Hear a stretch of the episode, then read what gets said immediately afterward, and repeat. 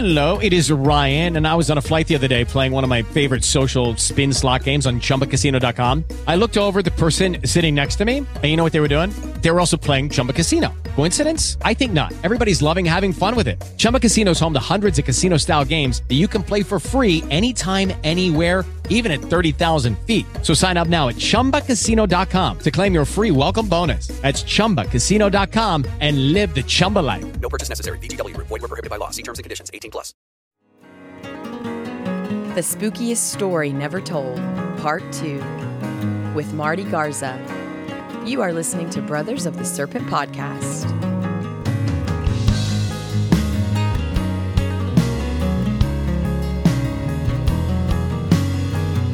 And welcome back, ladies and gentlemen, and boys and girls, angels and demons and monsters and serpents. This is Brothers of the Serpent podcast, and we are coming to you not live from the 10 by 10 by 10 tangent cube of science, where we are nestled amongst the dusty bones of an ancient seabed high atop the Edwards Plateau. And we also have a Lego model of the cube. I love this thing. It takes pride of place up there on the desk beneath the giant monitor of the cube. Uh, and uh, this week we have a very special episode, uh, another installation in the UFO series. So we are joined by Marty Garza of UFO episode fame. Welcome back. Yeah, welcome, Marty. Thanks for being back on the show, man. Nice to be back. It's been a while. It has Yes, been a while. It has been a while, but uh, you know, we've we went to Egypt, right? Since the last time we did a UFO episode. So is that is that uh, did the Egypt trip have any effect on your views on UFOs? Um, not exactly. I mean, I did go there looking for certain details Yeah. and found others, but that's a whole that's that's for another day. That's, Okay, we'll talk a about that later. Different, said- he- rabbit hole. We'll get to that later. I get it. Yes, yeah. Okay. yes, yes. Classic. This is the this is part two of our little mini series, the you know, Yeah. the spook, spookiest story ever told. Yeah. Um, and this is something I've been working on for the better part, I would say over a year now. Um, and that that's why this one took so long because there's actually I had to lay it all out. I couldn't just like write as I went along. Um, and there's a lot of information in this one, as, as you Yes. know, and uh, and uh, just as much. This one will spill over into the next couple. So Yeah. And you told me you were like, "Don't worry, there's aren't there aren't difficult names, and you're a liar." I read this, and I think there are some difficult names in here. Maybe you just don't realize it. Maybe I think they're difficult, and you don't. I don't know. But we'll see. Speechify doesn't have any problem reading it to me. okay. Well, uh, maybe maybe the AI is taking over. Then I don't know. Um, we could get uh, an AI to read this to, Dude, we to could make all it. of us. We could make it read it in Marty's voice. yeah, that would be perfect. yeah, yeah. Yeah, We to could all it on just ha- at half back. speed. Half speed. Ah, well, cheers, gentlemen. Cheers. Marty, I don't know if you've got a drink or not. Oh, Oh, he yeah. does. Yeah, all right. Of course. And uh, I have a blueberry beer. It's not a Bud Light, folks. That's, uh, okay. I have a Miller High Life champagne of beers.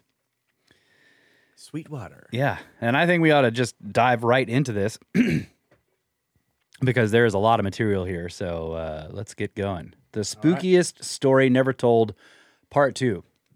And as always, Marty begins with a quote. And we got the Watcher too, by the way. Oh, yeah. Don't forget. Sorry. I'm gonna. Somebody's gonna get really mad if we don't Someone introduce might the get watcher. real mad and Yeah. send you a nasty. So the. Watcher has joined us from deep beneath his secret space station in secret outer space. Hey, Watcher, thanks for being here, buddy. Oh, he's cursing at yeah, us he is swearing at us in the in the Watcher chat. No, super glad to be here, guys. always, always love the Marty sods.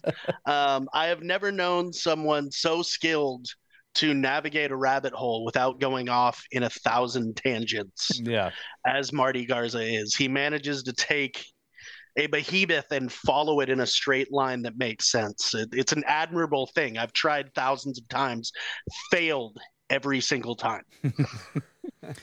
yep, he You just don't see what goes on behind the scenes. right, right, yeah. This is the polished final product. You know, you don't get to see Yeah. the, the construction.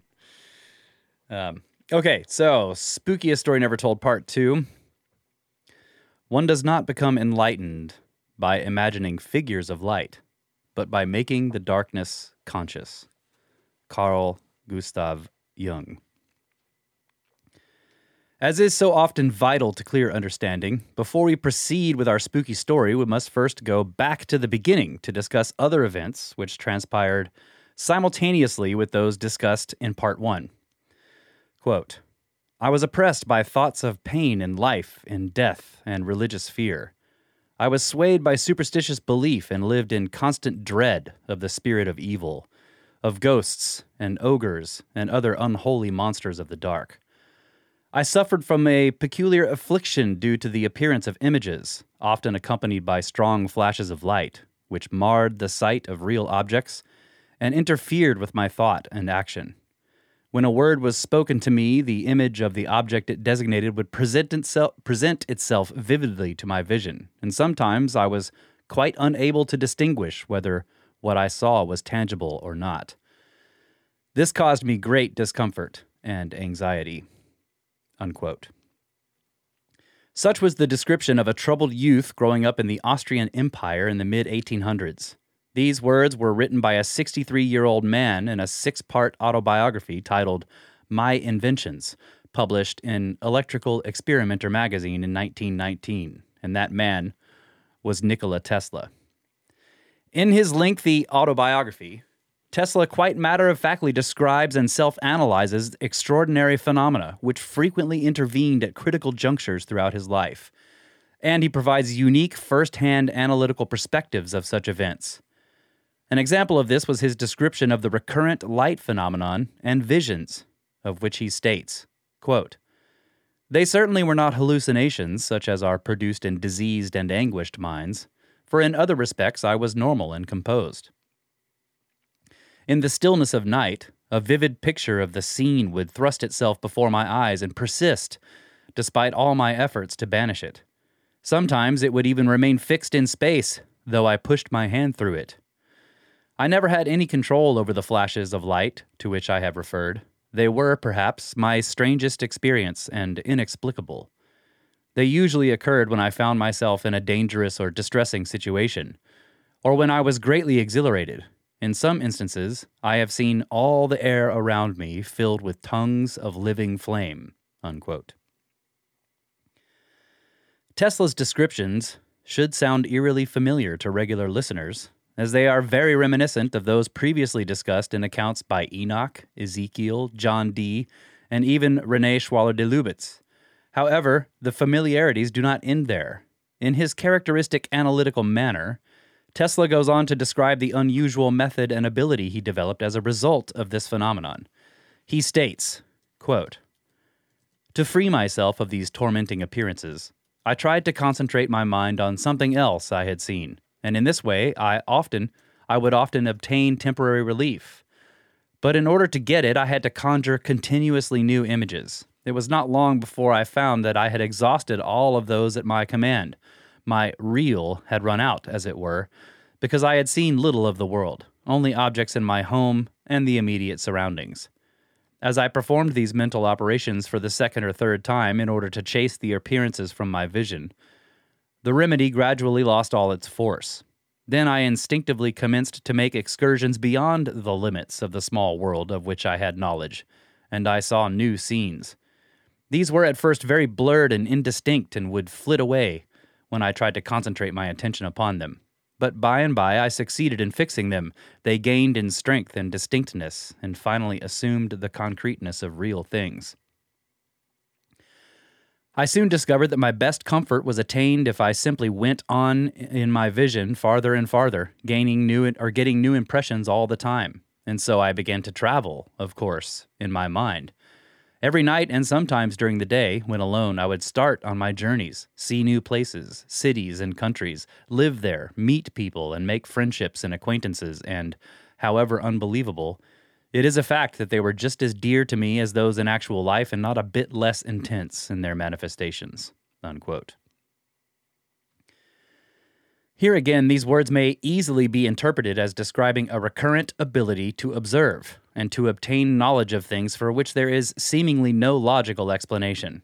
And, as we have also learned from various similar accounts, the experiencer ultimately uses that information for the development of technological advancement. Tesla states, quote, This I did constantly until I was about 17 when my thoughts turned seriously to invention.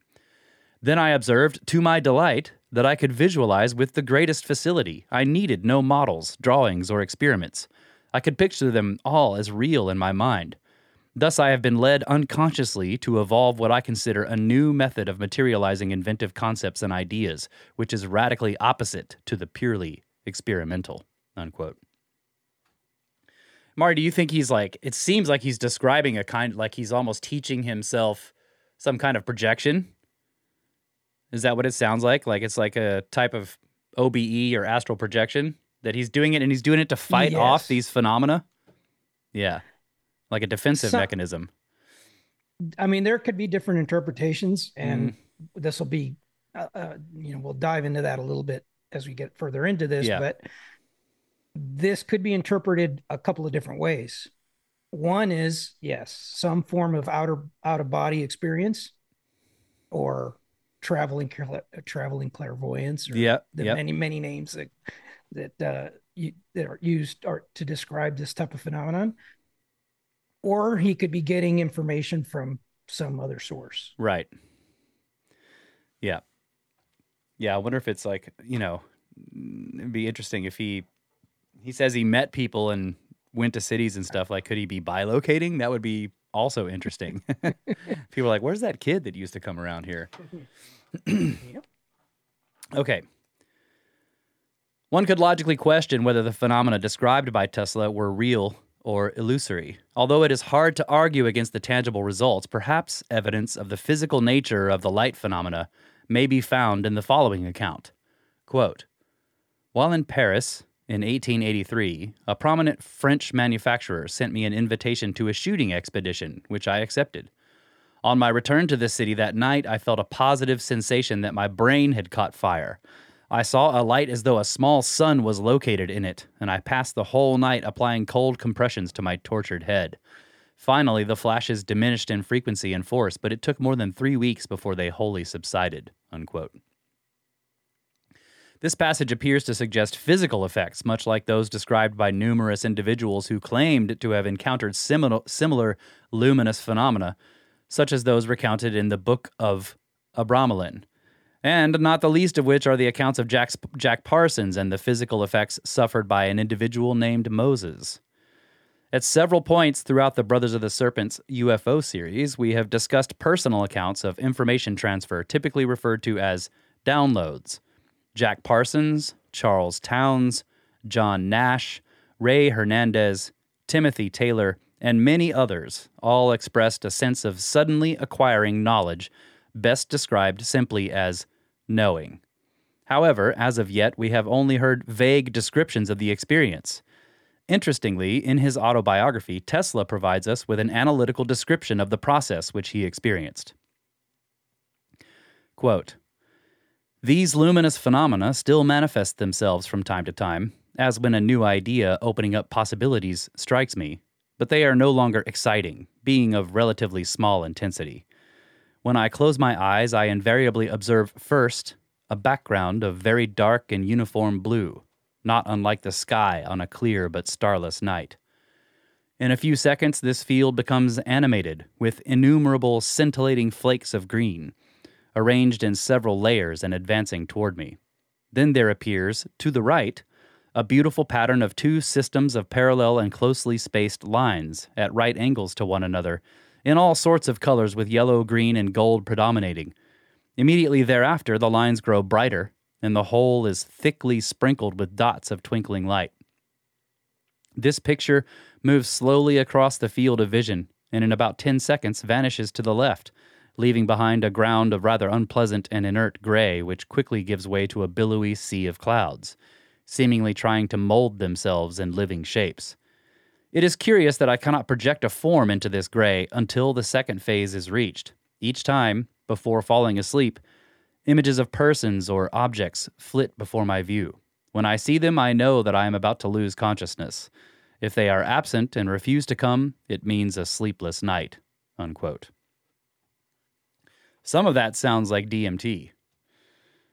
The color patterns and the way they flash across, and the, the you know, it's very interesting. right, but there may be parallels there. Yeah, absolutely. So, curiously, it should be noted that Tesla, at least up to this stage in his life, was quite skeptical of parapsychology. He downplayed the more fantastical aspects of his experiences, instead, analyzing them metaphys- uh, mechanic- uh, mechanistically as part of the natural world. However, there remained subtle hints of doubt in his writings, such as, quote, after finishing the studies at the Polytechnic Institute and University, I had a complete nervous breakdown, and while the malady lasted, I observed many phenomena, strange and unbelievable. Unquote. There was yet another curious aspect of the odd phenomena surrounding Tes- Tesla's life, which is also familiar to the podcast and again raises questions about its fundamental nature. At critical points in his life, Tesla inadvertently found himself in life threatening situations, twice involving water. In each of these instances, when reaching the point of surrender, the light phenomenon would again present itself, providing him with a means of survival. One such incident occurred while swimming with friends at the age of 14. Young Tesla dove under a metal structure and suddenly found himself trapped and unable to reach the surface. Of the incident, he states, quote, At that moment, when my situation seemed absolutely hopeless, I experienced one of those flashes of light, and the structure above me appeared before my vision. I either discerned or guessed that there was a little space between the surface of the water and the boards resting on the beams, and, with consciousness nearly gone, I floated up, pressed my mouth close to the planks, and managed to inhale a little air, having completely lost the sense of direction, but finally succeeding in getting out of the trap when my friends had already given me up and were fishing for my body. Unquote. Two years later, at the age of 16, Tesla again found himself in yet a greater predicament, this time while swimming in a river alone. He dove into the water and quickly found himself carried off by the rushing current towards a fall. Frantically, he was able to grab a hold of a wall as water rushed over his head. However, this served as little reprieve as he was being crushed by the pressure of the rushing water. He recounts, quote, Just as I was about to let go to be dashed against the rocks below, I saw in a flash of light a familiar diagram illustrating the hydraulic principle that the pressure of a fluid in motion is proportionate to the area exposed. And automatically I turned on my left side. As if by magic, the pre- pressure was reduced, and I found it comparatively easy in that position to resist the force of the stream. Unquote. Once in this position, he was then able to extricate himself from this life threatening predicament. Despite all of his extraordinary experiences, Tesla still clung to a mechanistic interpretation. Perhaps it was this perspective that imp- inspired him to pursue his future objectives. In this regard, he concludes quote, This mental activity, at first involuntary under the pressure of illness and suffering, gradually became second nature and led me to finally recognize that I was but an automaton devoid of free will in thought and action and merely responsive to the forces of the environment. Our bodies are of such complexity of structure, the motions we perform are so numerous and involved, and the external impressions on our sense organs to such a degree delicate and elusive, that it is hard for the average person to grasp this fact. Unquote. Irrespective of his personal interpretation, Nikola Tesla seemed seemingly possessed a form of clairvoyance or supernatural foresight, which was quite apparent through his numerous inventions and over 278 global patents. However, this was also true of his predictive and precognitive statements. An excellent example of this may be found in the following quote, which he wrote in an article subtitled The Art of Telautomatics for the October 1919 issue of Electrical Experimenter magazine. Quote, as stated on a previous occasion, when I was a student at college, I conceived a flying machine quite unlike the present ones. The underlying principle was sound, but it could not be carried into practice for want of a prime mover of sufficiently great activity. In recent years, I have successfully solved this problem and am now planning aerial machines devoid of sustaining planes, ailerons, propellers, and other external attachments, which will be capable of immense speeds and are very likely to furnish powerful arguments for peace in the near future. Such a machine, sustained and propelled entirely by reaction, is to be controlled either mechanically or by wireless energy. By installing proper plants, it will be practicable to project a missile, a missile of this kind into the air and drop it almost on the very spot designated, which may be thousands of miles away. But we are not going to stop at this. Telautomata will be ultimately produced, capable of acting as if possessed of their own intelligence, and their advent will create a revolution. Unquote. In this phrase, Tel- Tesla predicted the creation of aerial craft without the need for control surfaces, utilizing wireless energy for propul- propulsion, pres- possessing the ability to launch precision guided munitions to exact locations from thousands of miles away, which would all be guided by artificial intelligence. He also recognized that said development would mark the dawn of a new era. In short, he was describing a UCAV or unmanned combat aerial vehicle, more commonly known as a military drone. Except that we're not powering them with wireless power. They're- Right. It's not wireless Right. power, and they do have control surfaces usually. and keep in mind that you know we have to keep you know context in this. Um, he wrote this In 18 shortly after yeah. shortly after the Wright brothers first Right. flew. Yeah. 1919. Right. Yeah. That's right. The Wright brothers. Yeah. So he was a far seeing person. Very far. Potentially more, uh, potentially yet more interesting, accompanying this statement was a fantastical illustration of a cigar-shaped craft with peculiar lighted panels at the nose and portholes running along the side. The caption below the illustration referred to the craft as a self-propelled aerial telautomaton or automaton. Nice. That is That is, extraordinarily impressive. yeah, that is wow. Man, How this is not more well known, I had never seen this before. My research. wow. That when I saw that, I about fell out of my chair. yeah. So you Oh, think man. he's he had seen one of these? He saw this in a flash in his head, right? Like he basically had this. That's how these visions would come to him. I guess. Suddenly Yeah. he had this idea. Yeah. Well, I'm interested in you know he his this typical Tesla vagueness, uh, where he was like, I conceived this machine in college, right? But the underlying and the underlying principle was sound, but could not be carried into practice because he didn't have a quote unquote prime mover of sufficiently great activity, whatever that means. But then he was like, "But I solved that problem." right? He doesn't say anything about it else about it. Okay, you solved it. What it what does that mean? Exactly. Yeah. uh, Could okay. mean a lot of things. Yes, it could. You know, you have to look at this from a, When was he a writing this? historical perspective. 1919. Like in his in his older age. Uh, Yes. Yeah, he yeah. was- I believe he was in the so I mean, then. if it was powered wirelessly and he had conceived it in college, he hadn't quite solved the problem of wireless power yet. Well, it's Well- it seems to, that he's saying I'm That- just suggesting that might be what. that could be it, but this seems to be what he's saying is the reason it couldn't be carried into practice is for want of a prime mover of sufficiently great activity. In other words, it needs an engine. Energy. Yeah. right. But I think the next paragraph may has a there may be a connection. Okay. Yeah, the gravity research. Okay, so potentially yet more interesting. Accompanying this statement was a fantastical il- illustration. Okay, we read that. So it should be noted that this article was published only five months after Einstein's discovery during a solar eclipse of the manner in which light rays were bent around the sun due to gravitation, thereby inspiring his quest for a theory unifying gravity and magnetism. Curiously, Tesla's aerial Telautomaton shares a striking resemblance to a craft depicted 37 years later in the November 1956 issue of Young Men magazine in connection with an article written by Michael Gladych titled The G Engines Are Coming. The article states in part, quote, Gravity research has been supported by Glenn L. Martin Aircraft Company, Convair, Bell Aircraft, Lear Incorporated, Sperry Gyroscope, and several other American aircraft manufacturers who would not spend millions of dollars on science fiction. Lawrence D. Bell, the famous builder of the rocket research planes, says, We're already working with nuclear fuels and equipment to cancel out gravity. And William Lear, the autopilot wizard, is already figuring out gravity control for the weightless craft to come.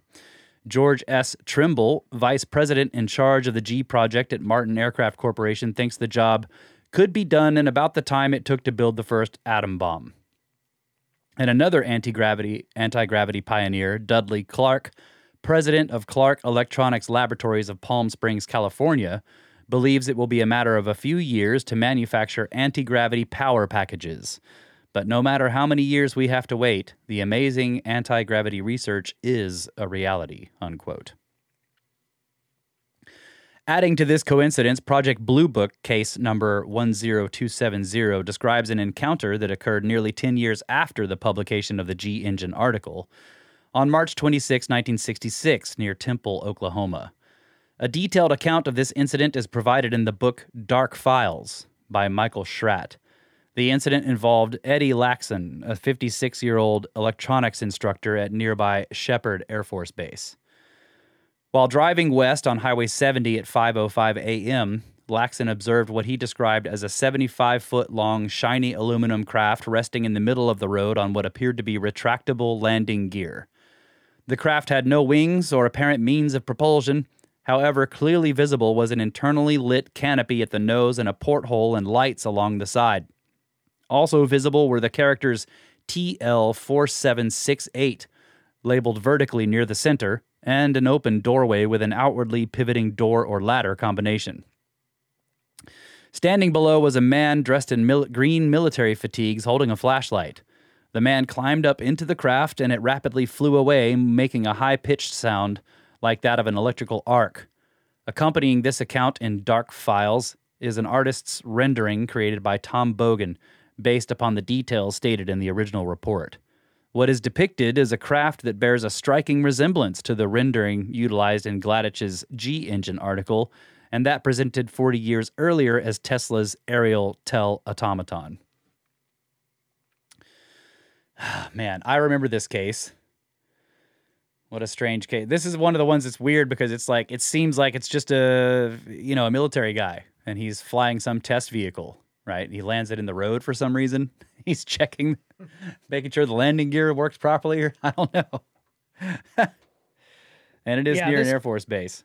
this it, i mean there are different ways to interpret this um one is it's hard it's hard not to see the consistency between those 3 Mhm. images Mm-hmm.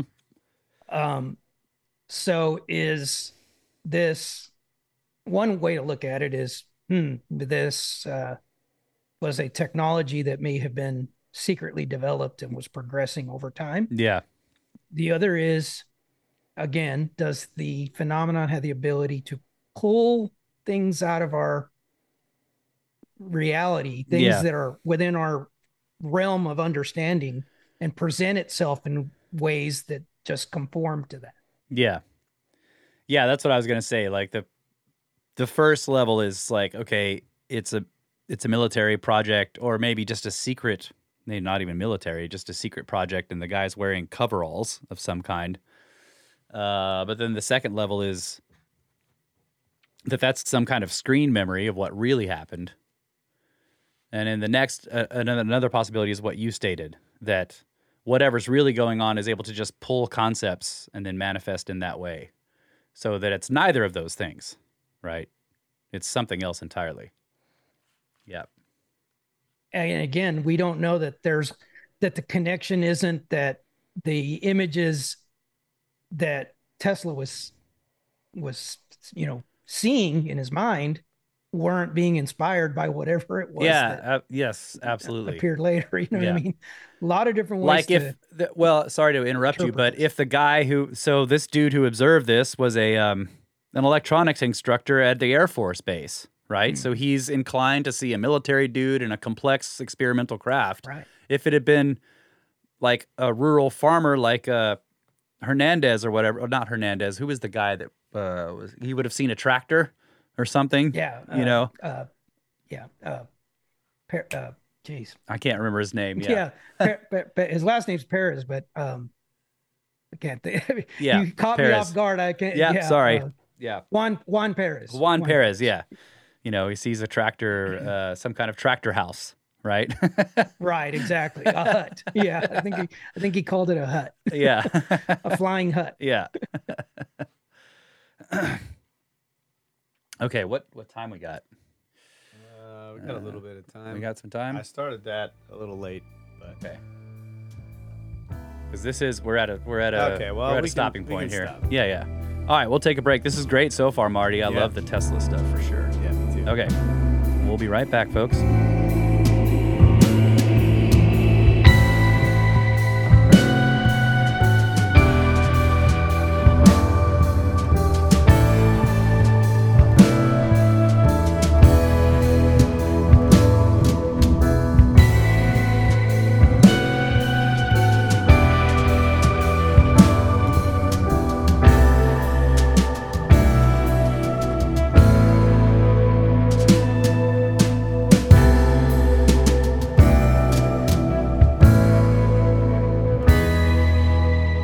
Back, ladies and gentlemen, brothers of the Serpent podcast, joined by Marty Garza, having a few beers and uh, talking UFOs and Tesla. Tesla.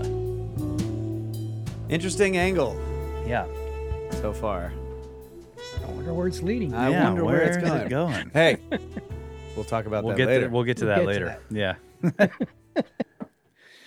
All right, a cornerstone of Tesla's concept of tel uh, automatics was the development of the pervasive technology we know today as radio remote control.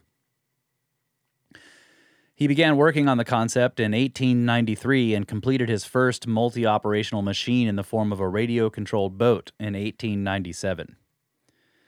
Tesla enjoyed the financial support of several high profile philanthropists, not the least of which was John Jacob Astor IV, owner of the Waldorf Astoria, a real estate developer, inventor, and writer of the book A Journey in Other Worlds, published in 1894.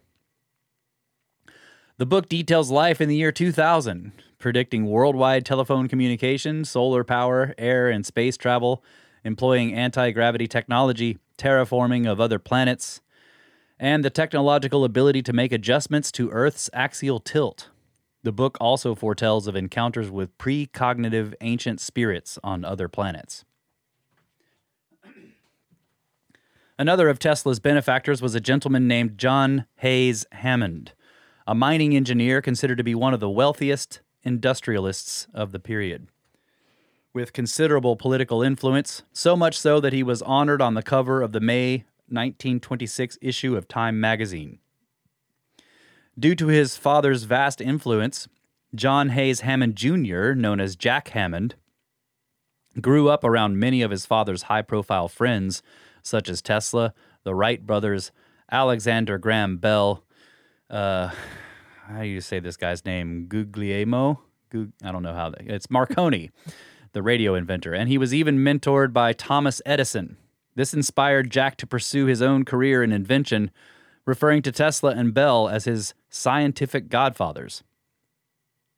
Having spent time in Tesla's laboratory and witnessing experiments with telautomatics, young Jack's primary interest was in radio control. By 1908, he began experimenting with his own radio controlled boats, and his father's status no doubt gained him an audience with the military to sell them on the, poten- uh, sell them on the potential for the development of guided weapons. This prompted concerns from Tesla regarding patent infringement. So in 1911, Jack made an offer to Tesla for the creation of the Tesla Hammond Wireless Development Company, to which Tes- Tesla was amenable. Although this partnership was never formalized, Hammond agreed to share a portion of the proceeds of his radio control patents with Tesla.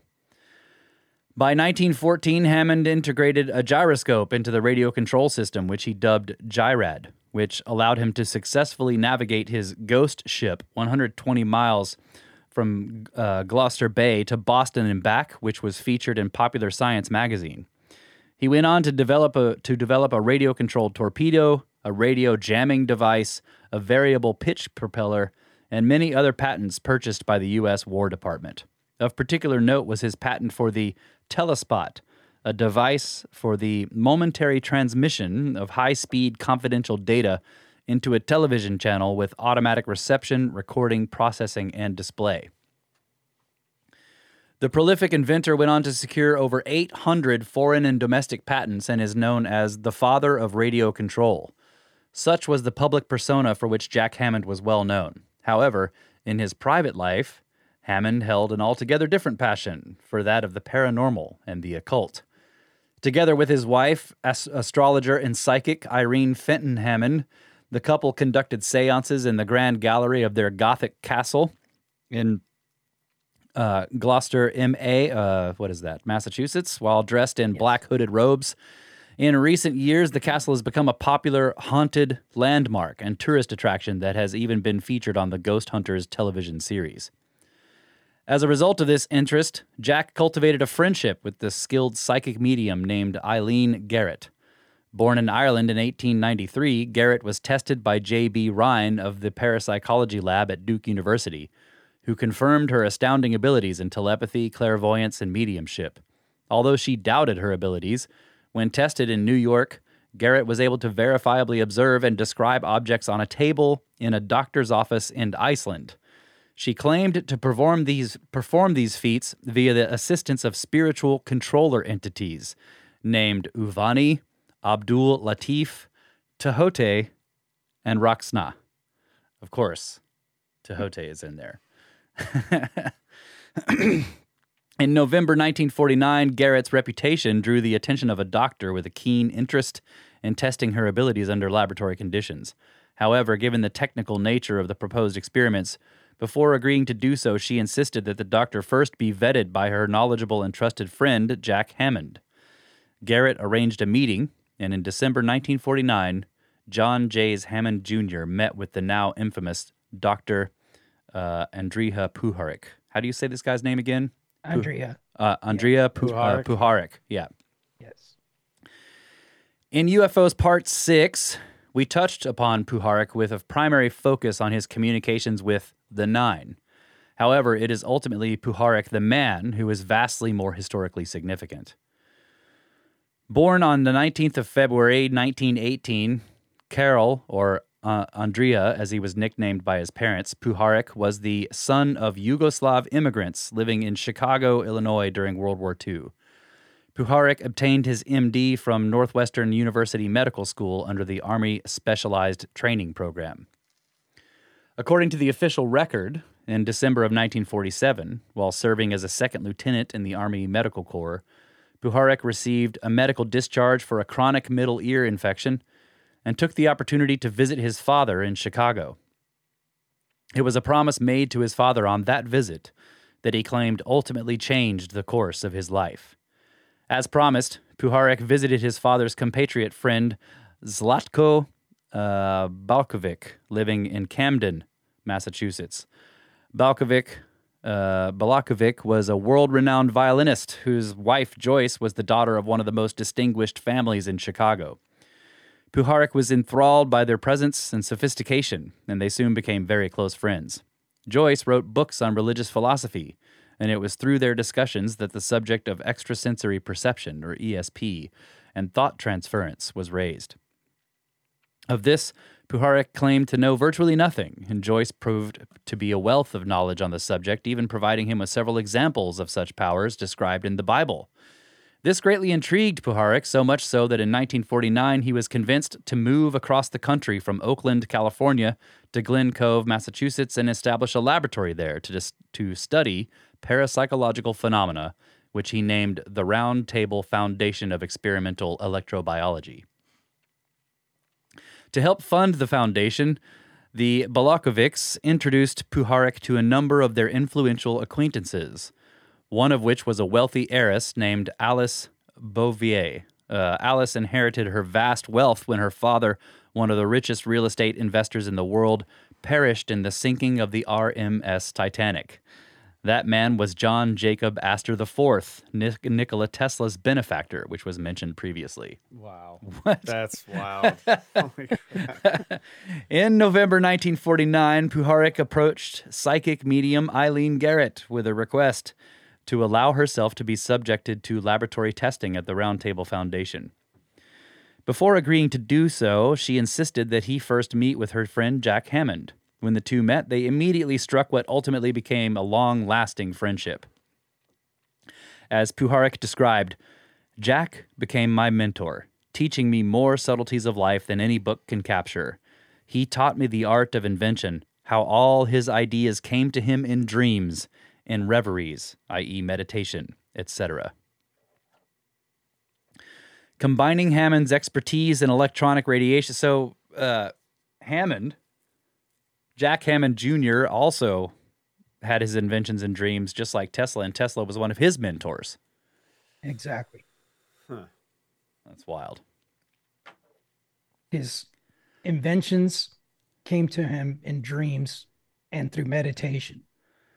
And I feel like this guy is a isn't he um uh, I'm probably going to screw this up. There was like you know like a series of of books that I read as a teenager that were made for teenagers that had an inventor kid whose father was a wealthy engineer.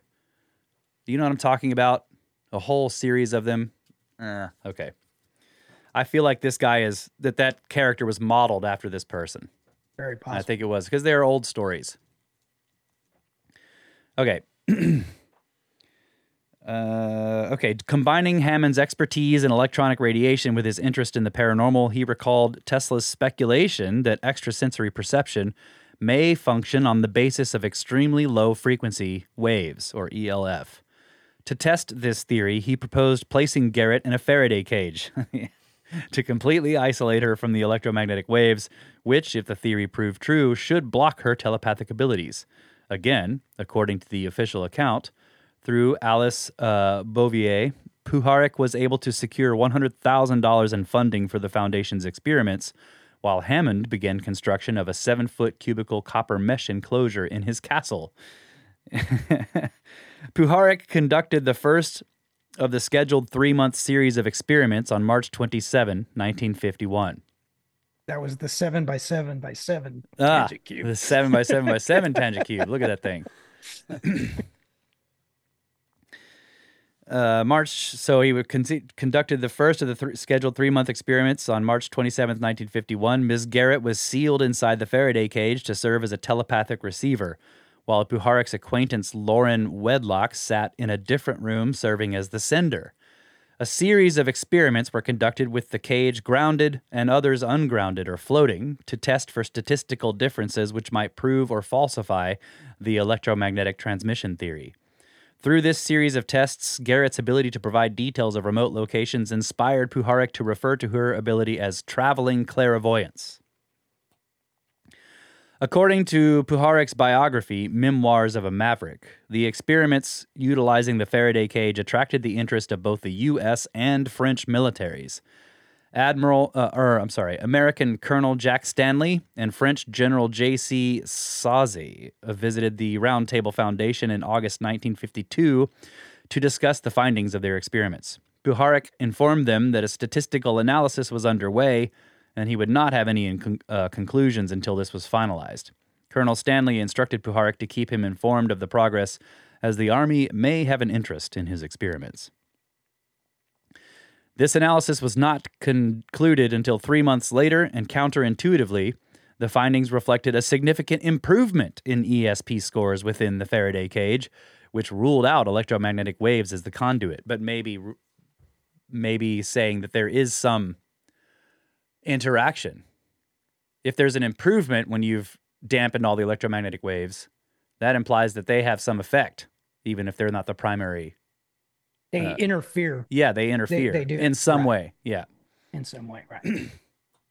Yeah, which is I, that's interesting because that means there's an interaction there. With Right, which means it's some kind of physical Yeah. phenomena, right? Or, or well, I guess maybe not. I guess the electromagnetic wave to be messing with parts of her brain that can receive. Still. this- yeah, I mean, I don't know. I, don't, I feel like if you're gonna, I've said this so many times, but if you're gonna accept the idea that, like, the mind is a non-physical, then it is interacting. Yeah, yeah. In physics, in the brain. yeah, that's right. So, like, there may be subtle clues to what might be going on further as we get into this and combine it with some of the things we discussed in the last episode. I'm just still. I'm gonna stay. There is a connection I, between. I'm gonna stand my ground. You can't have it both ways. You can't have a, f- a spiritual realm that is not that doesn't follow the laws of physics. well, we don't. We just don't know what necessarily all the laws laws are. of physics. Yeah, yeah. That's what I'm saying. Yeah. Yeah. And maybe they aren't exactly laws. They're like, you know, Well, there's sug- got to be. They're like suggestions that are usually followed. but there's rules that there's rules that can govern when those suggestions can be bent. That's right. Yes, exactly.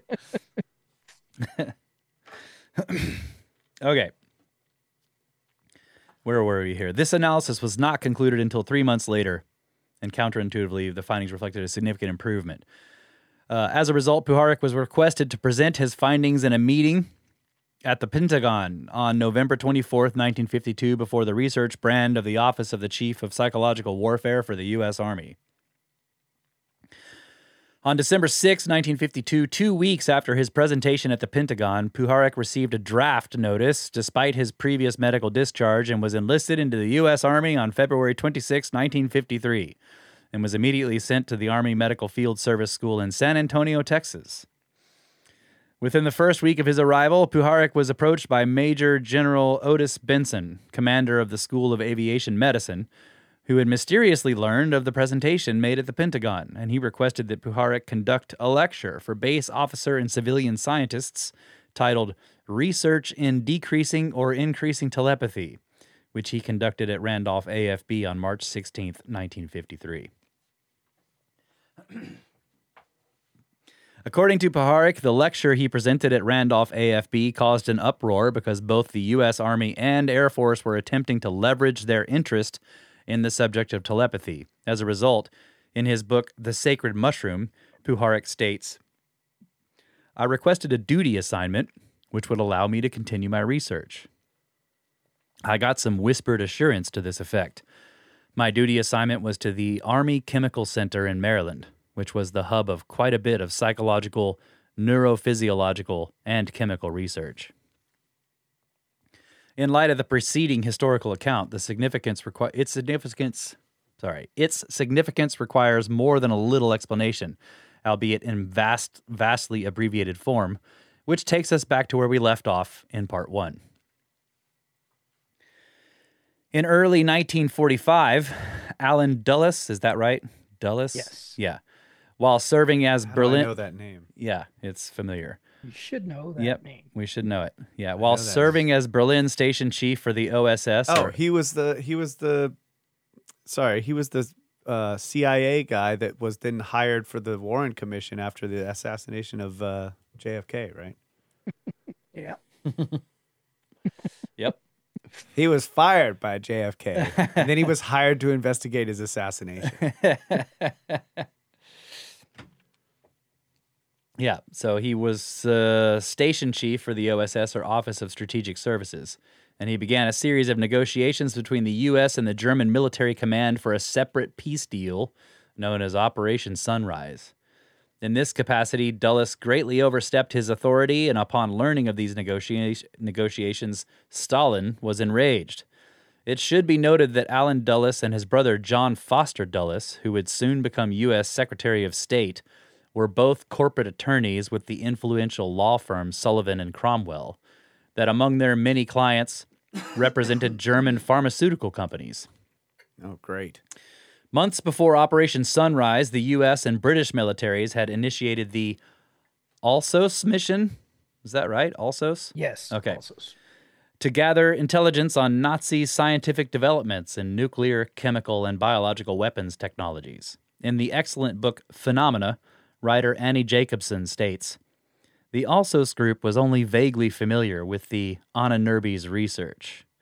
So, can you give us a recap on this, Ahnenerbe? The, the Ahnenerbe was the um, group within the the Nazi command that was investigating all the really paranormal stuff, the Okay. really crazy occult stuff, and Okay.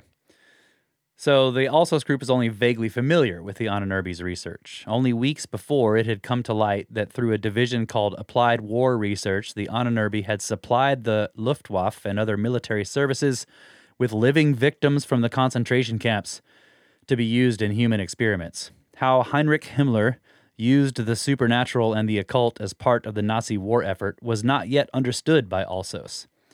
Because the activities of this strange academy were shrouded in a mystery that just might have concealed something really important, we needed to make a thorough investigation of the organization, Goudsmit later explained in discussing the Ahnenerbe.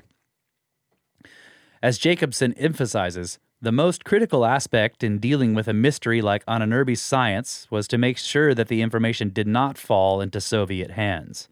So the Ahnenerbe relics were crated up and sent to the U.S. Army headquarters in Frankfurt. In August 1944, the Joint Chiefs of the U.S. Army created the Combined Intelligence Objectives Subcommittee to coordinate T forces to locate and seize Nazi technolo- technologies, which in July of 1945 officially became known as Operation Overcast. In May of 1945, the Joint Chiefs also created the Joint Intelligence Objectives Agency, which initiated a program utilizing agents from the Army Counterintelligence Corps to locate, interrogate, and recruit key Nazi scientists through the Enemy Personnel Exploitation Section.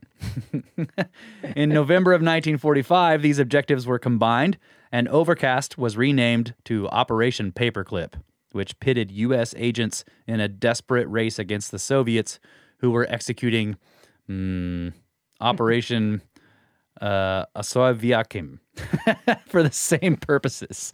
Ultimately, Paperclip appropriated approximately 2,000 Nazi scientists, while Osoaviakhim collected over 2,500. I thought it was Operation Potato Chip. yes, that's what it is. Operation Potato. Potato Yeah, chip. Potato chip instead of paperclip. Okay, got it. Yeah. Among those sought by paperclip were Nazi scientists who, as early as 1943, had begun conducting human mind control and interrogation experiments on prisoners at a concentration camp camp at Dachau, utilizing various forms of psychoactive drugs such as mescaline and LSD. As the war progressed, a facility 11 miles south of Frankfurt, known as Auschwitz West, was used by the Luftwaffe for interrogation of Allied air crews through the use of techniques developed at Dachau. Shortly after the end of the war, the facility was discovered by U.S. forces and was recommissioned as Camp King for the further development of the Nazi interrogation techniques. By late 1947, the U.S. Navy Medical Research Center initiated a program similar to that undertaken at Dachau known as Project Chatter. As with the Nazi wartime efforts, this entailed the use of a variety of psychoactive drugs.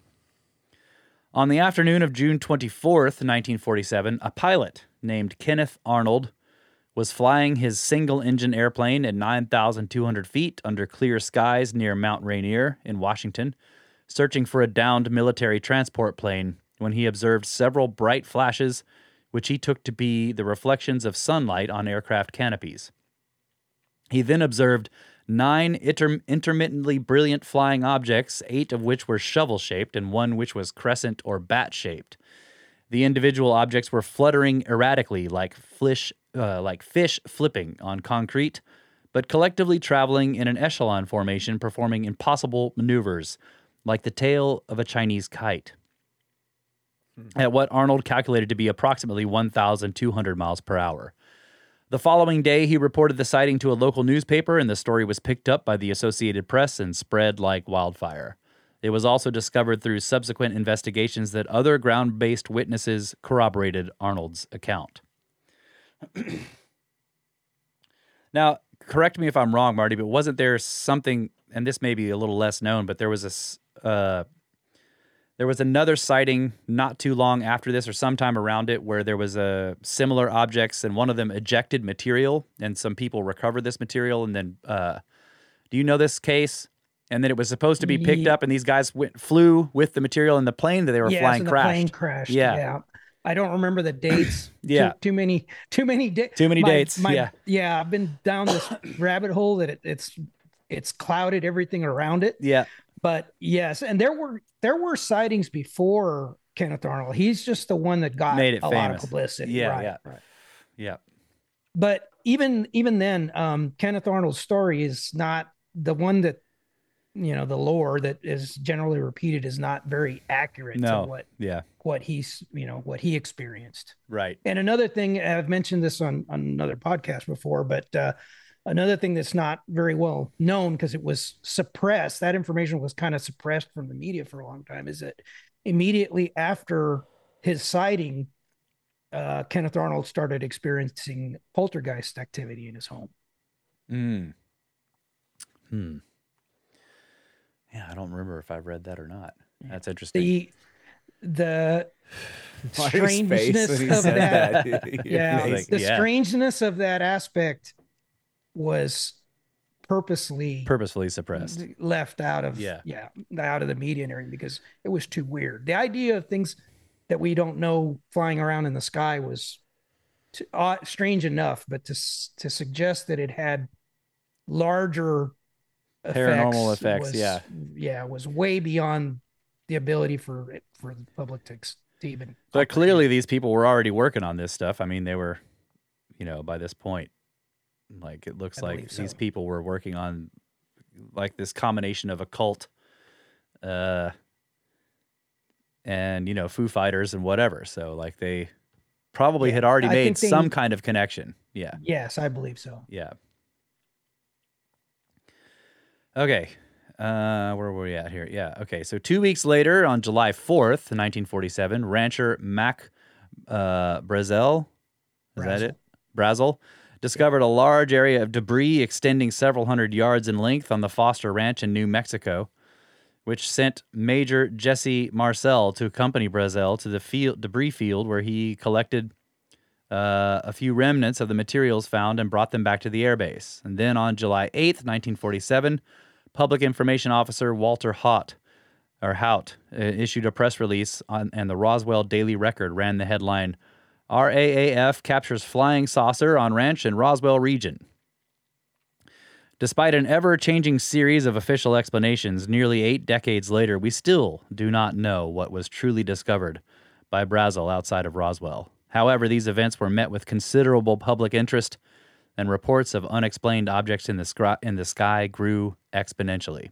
Oh, yeah, look at that old headline Captures flying saucer on ranch in Roswell region. On September 18th, 1947, three months after Arnold, Arnold's sighting over Mount Rainier, and 72 days after the announcement of uh, Brazel's discovery near Roswell, President Harry S. Truman signed the National Security Act into law, officially establishing the creation of the Central Intelligence Agency.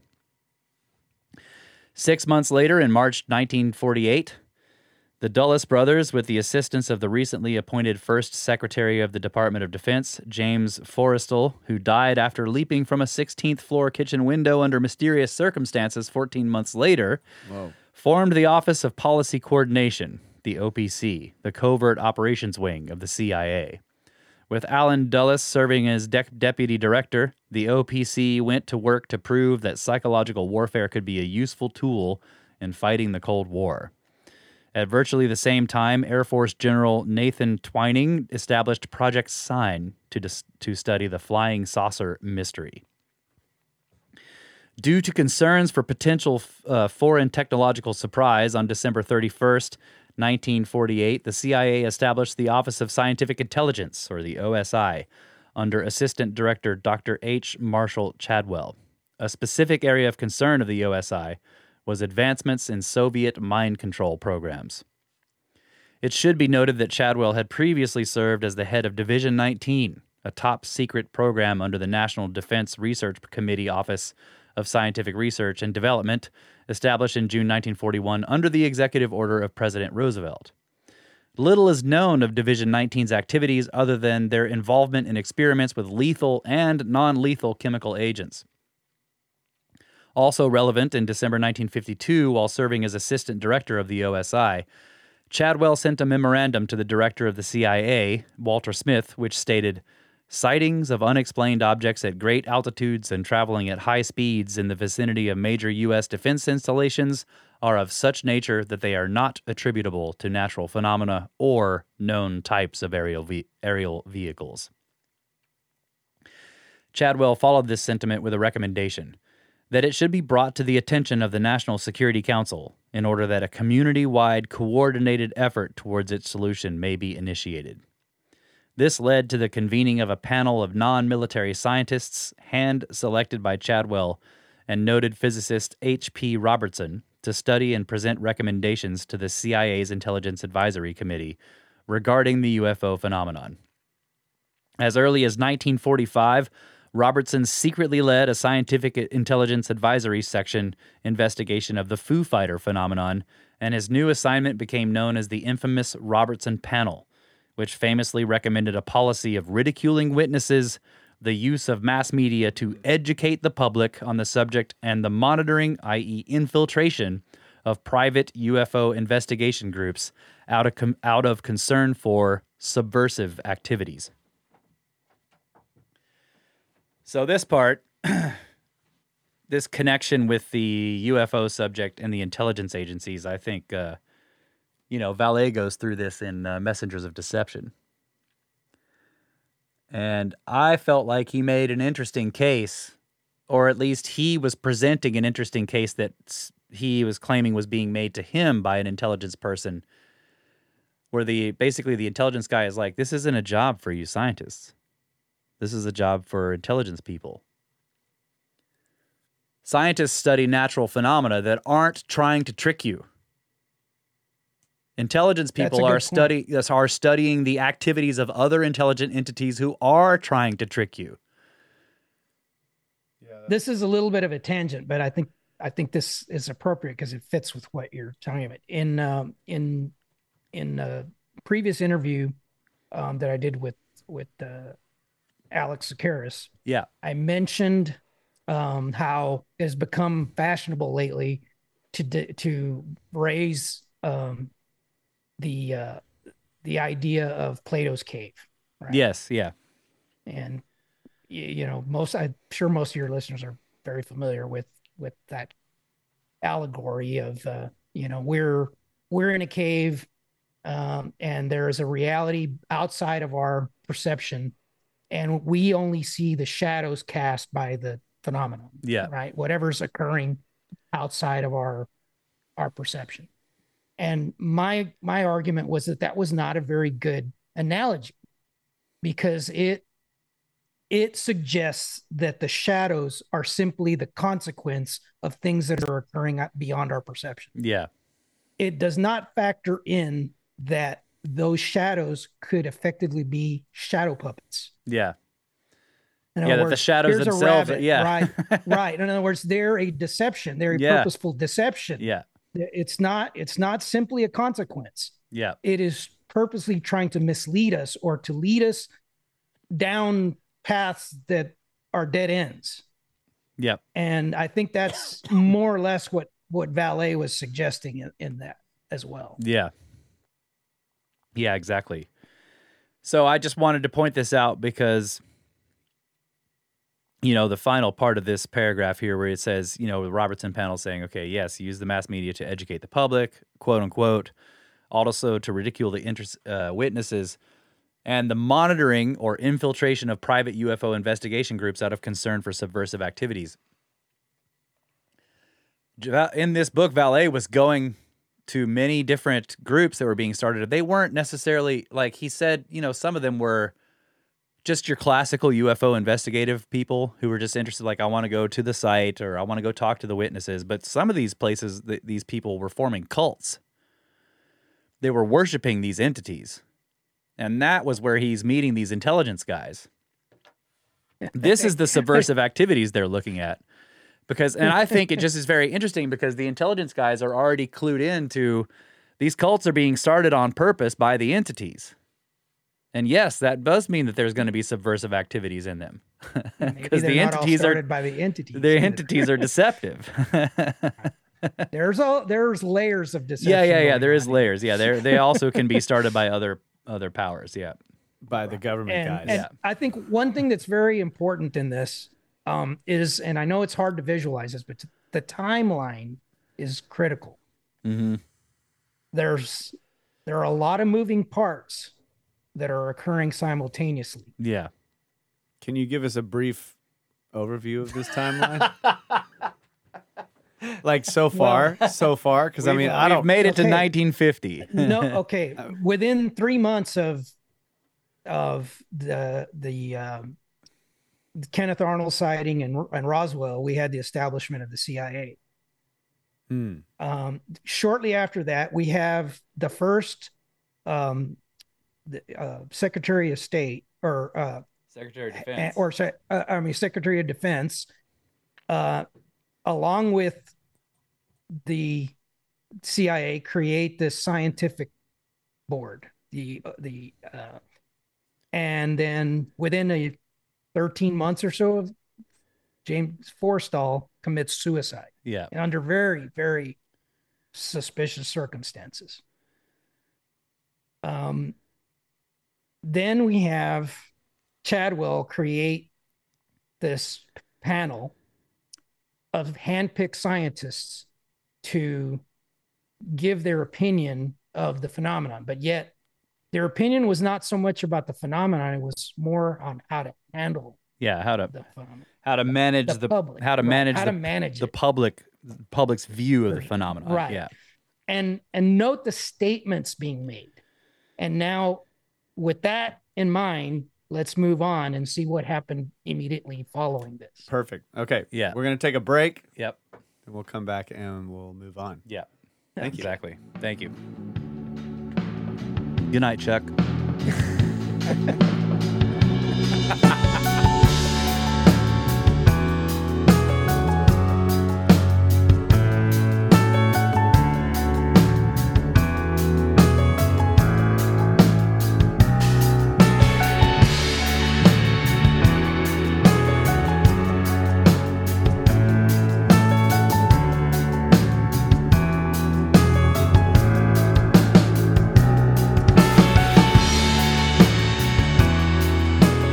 And we are back, ladies and gentlemen, brothers of the Serpent podcast, joined by Marty Garza.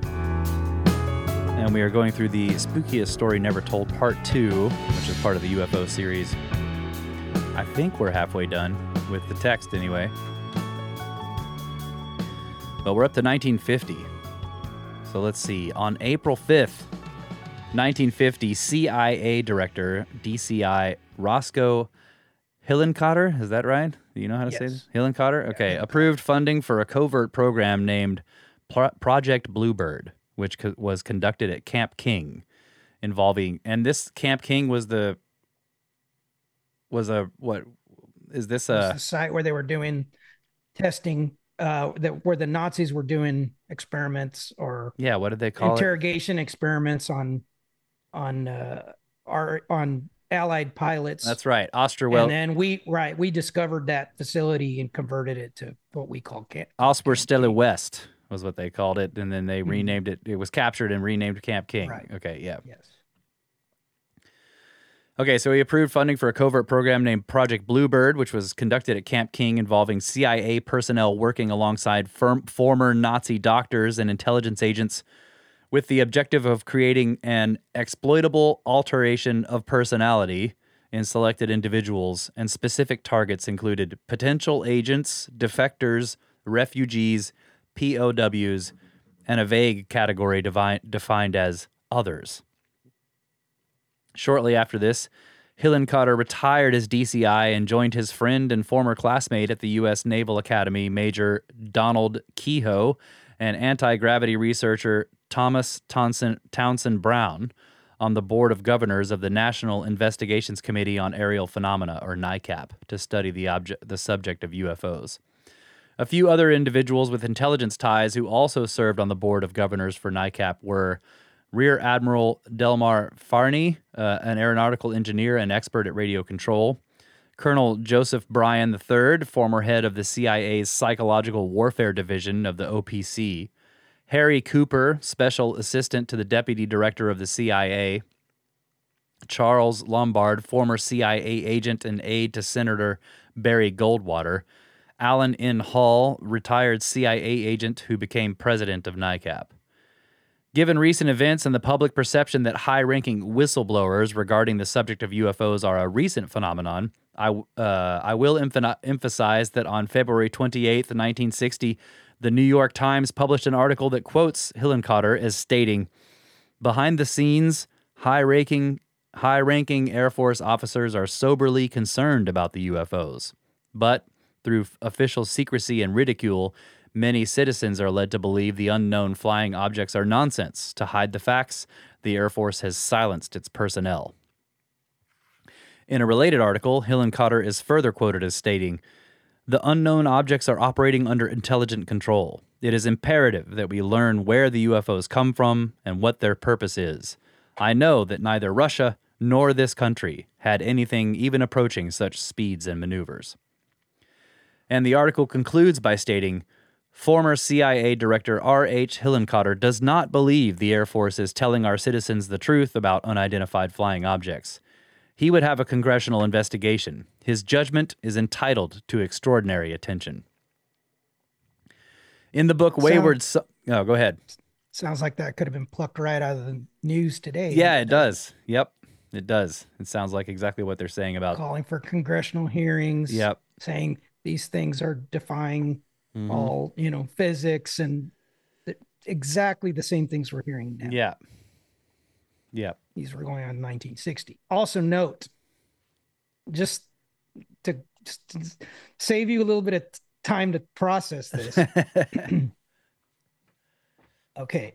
The Robertson panel makes their recommendation that witnesses should be ridiculed, that the public should be educated on the subject, Yep. and that UFO groups should Be monitored. be monitored for subversive subversive activities. Yep. Immediately after this, the head of the CIA retires, and what does he do? He starts a UFO investigation, Yeah. uh, along with his his former classmate Donald Keyhoe. Yeah. Yep. And Keyhoe wrote wrote some books about this too, right? He was Yes. yeah. He is the person that introduced the idea of a government cover up Uh into public consciousness. mm, So, yeah. what could be going on there? Hmm. They're starting them on purpose to draw people in. Is that what you think is happening? Is that what it seems Well, like? There's some commentary uh, in the next little segment Okay, that might we'll explain it a little bit. it's in the next paragraph, I believe. Uh, where was I? Uh, yeah, okay. In the book Wayward Sons, NICAP and the IC, author Jack Brewer reports that the late researcher Todd Zechel, who, according to the Washington Post, was a former NSA employee himself, wrote how NICAP drew the attention of the CIA from the very beginning. He asserted that Bernard J. O. Ca- Carvalho and Nicholas D.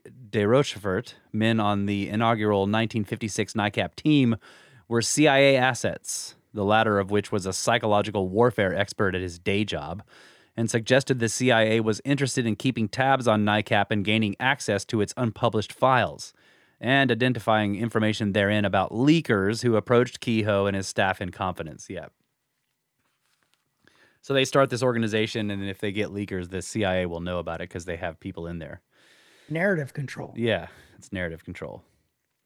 In in Marty's opinion, Brewer's most astute observation regarding regarding NICAP is that the organization's motives and objectives might be more complex than those that hinged upon stated opinions about UFO riddles. On July 13th, 1951, the CIA recruited a chemist formerly working for the National Research Council who, through his work with vasoconstrictors and hallucinogens, was studying how fungi me- metabolized in the skeletal portion of plant cells known as lignin. Lignin? Lignin. Within weeks of his recruitment, the chemist, Dr. Sidney Gottlieb, was placed in the position of chief of the Technical Service Staff Chemical Branch. In this position, Gottlieb's directive was the development of various methods of behavior modification, i.e., mind control, through such methods as hypnosis, electrotherapy, and psychoactive drugs. Then, in August of 1951, Allen Dulles was appointed as deputy director of the CIA, and one of his first orders called for the expansion of Project Bluebird as resources from the Army, Navy, Air Force, and FBI were consolidated into the program, which was renamed Project Artichoke. So, within the preceding context, let us return to the saga of Dr. Andrija Puharich. As you will recall, according to official records, Puharich was formally discharged from military service in December 1947 due to a chronic ear infection. He then met the Balokovics in Maine and, through their socialite connections, secured funding for the Roundtable Foundation. He then conducted a series of experiments with psychic Eileen Garrett and was later drafted in December 1952. And this is how the story stood for 40 years until 1987 when Puharich was dis- uh, Puharich disclosed that following his medical discharge in 1948 he joined a top secret program named Project Penguin under the auspices of the US Navy and executed under the guise of a little known organization named Essentia Research Associates with main offices in New Sor- New York City and a research facility in Dobson, North Carolina.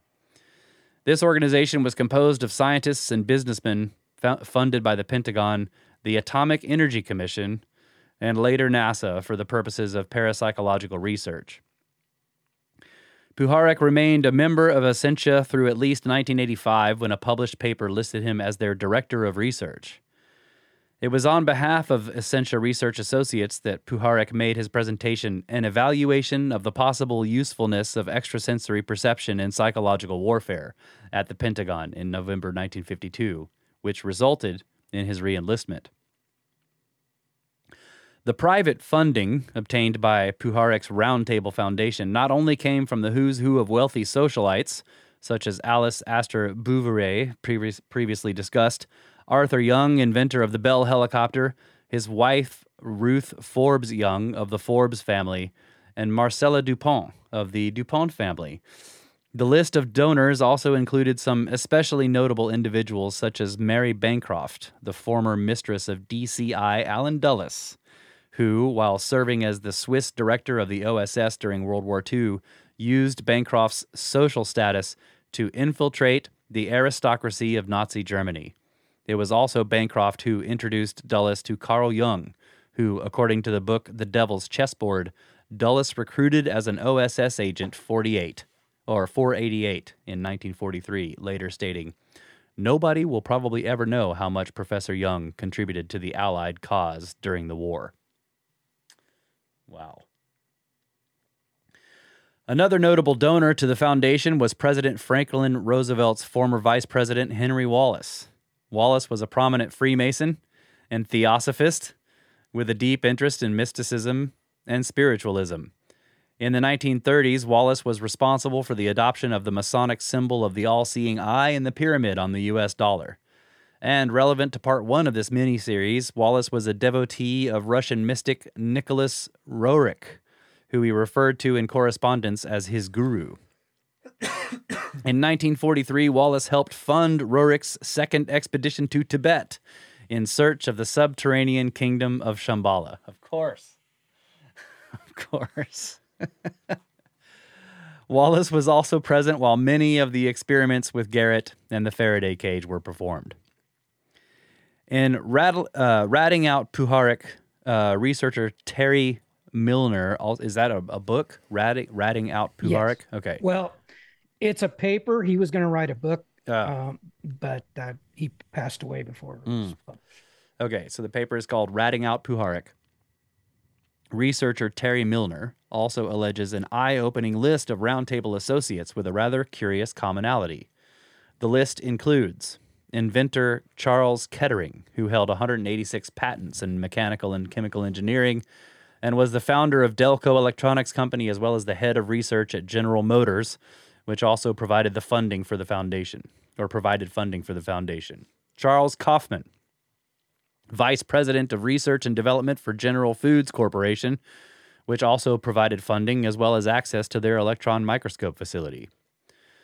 Norman Anderson, a biochemist at Oak Ridge National Laboratory who worked on projects for the Atomic Energy Commission, developed the zonal ultracentrifuge and sought to identify the metabolic profiles of chemical ca- and chemical characteristics of all cell constituents.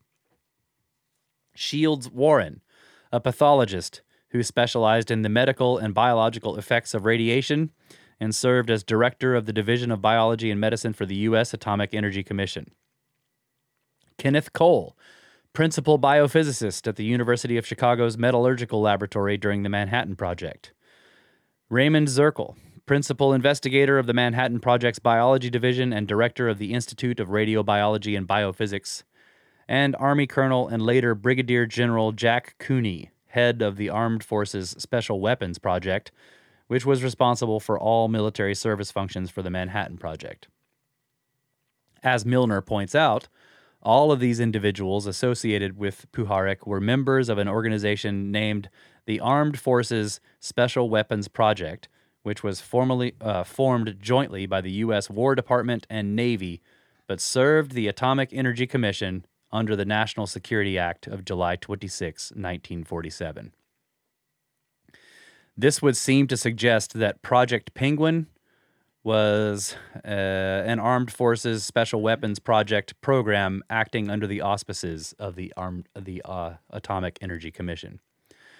According to Puharich, Project Penguin was headed by Dr. Rexford Daniels. Daniels held a PhD in mechanical engineering from Yale, served as a lieutenant commander in Navy intelligence, held a position at the MIT Radiation Laboratory, and in 1952 founded the Interference Testing and Research Laboratory in Boston. In the book Future Science Life Energies and the Physics of Paranormal Phenomena, Daniels states In 1963, the scientific advisor to the president and acting director of telecommunications management asked the Joint Technical Advisory Committee to look into the present use of electromagnetic spectrum and make any recommendations needed for improvement and any possible new uses of the spectrum in the future. Daniels served as chairman of the JTAC Task Force Subcommittee, which compiled the side effects section of the 1,200 page report titled Spectrum Engineering The Key to Progress. Daniels stated, uh, Daniels stated that the task force was instructed to investigate any and all phenomena in nature which might use or interfere with the use of the spectrum now or in the future. He further emphasized that no limits or restrictions were placed upon them, and nothing should be admitted, omitted because of its bizarreness. Commenting on the findings of the task force investigation, Daniels stated, We found eight different individuals or groups who had happened upon an unknown force which penetrated everything, could not usually be measured by conventional electronic instrumentation, did not attenuate according to recognized formulas, and could cause instantaneous reactions at incredible distances. Because of the diversities of use of this force, it appeared that it might even have a spectrum of its own. Each group interested in it had a name descriptive of its use, such as a second force of gravity, or gravitons, hydronics, eloptics, orgone, Backster's phenomenon, dowsing, radionics, and radiesthesia. So, allow me to remind listeners that this statement is oddly reminiscent of the peculiar claims made by the Soviets and the Ahnenerbe through their investigations discussed in part one of this miniseries. Yeah. the suggestion that there's an entire other spectra, you know, is is one that I find very interesting. Then it may have I some. I think that connects. Yeah. That connects with the experiments with Eileen Garrett in the Faraday cage. Yes, exactly. Exactly.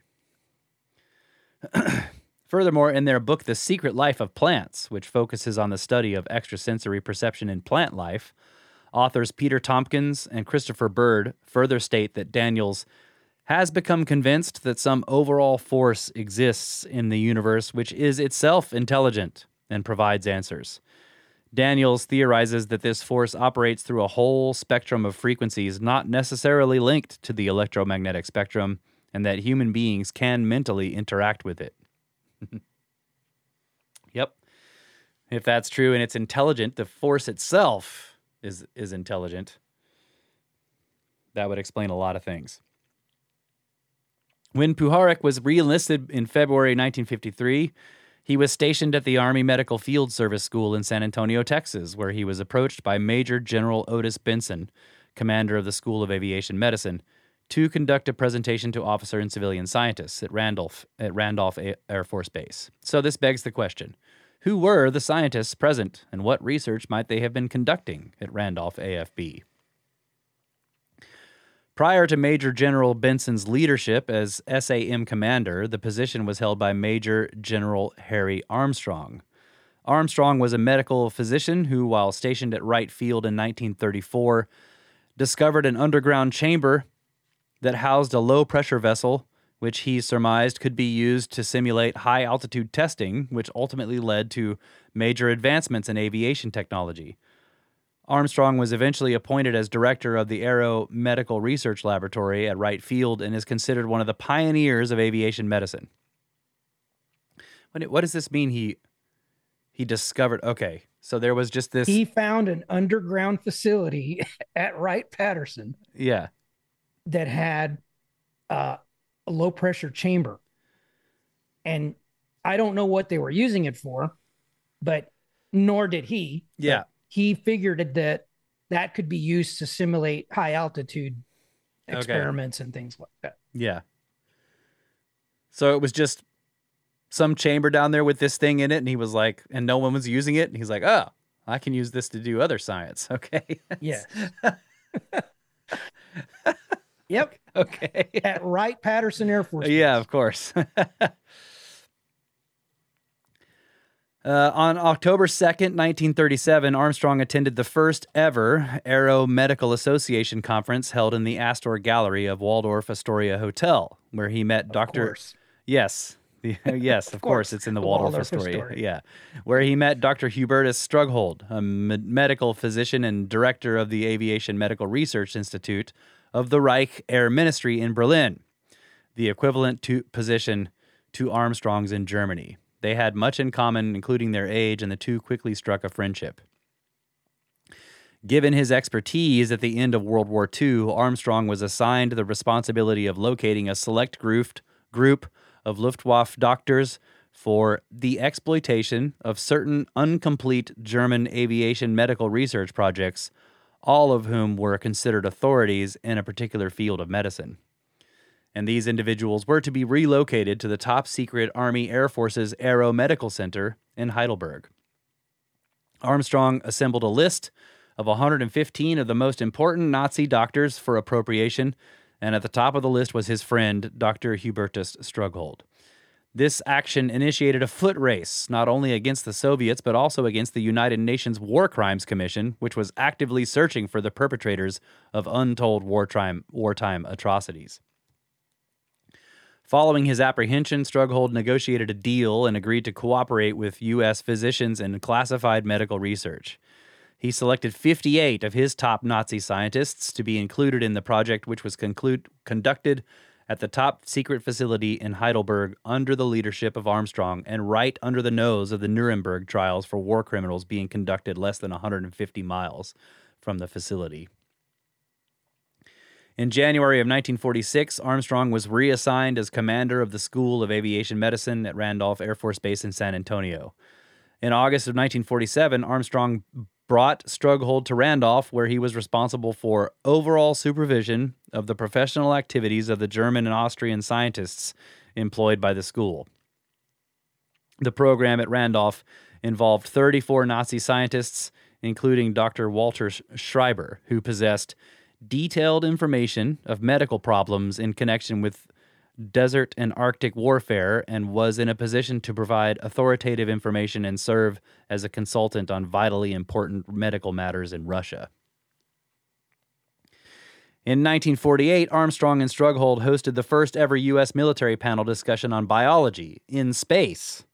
Only months after Strughold's team conducted experiments with Wernher von Braun at White Sands testing range involving a rhesus monkey launched into space aboard a V 2 rocket. In 1953, Strughold advanced the theory that Mars may at one time have been the home of intelligent life and held a briefing on the possibility of meeting a civilization from another planet. He also predicted that we would discover water in Mars's polar ice cap. He went on to publish this line of speculation in a book titled The Green and Red Planet.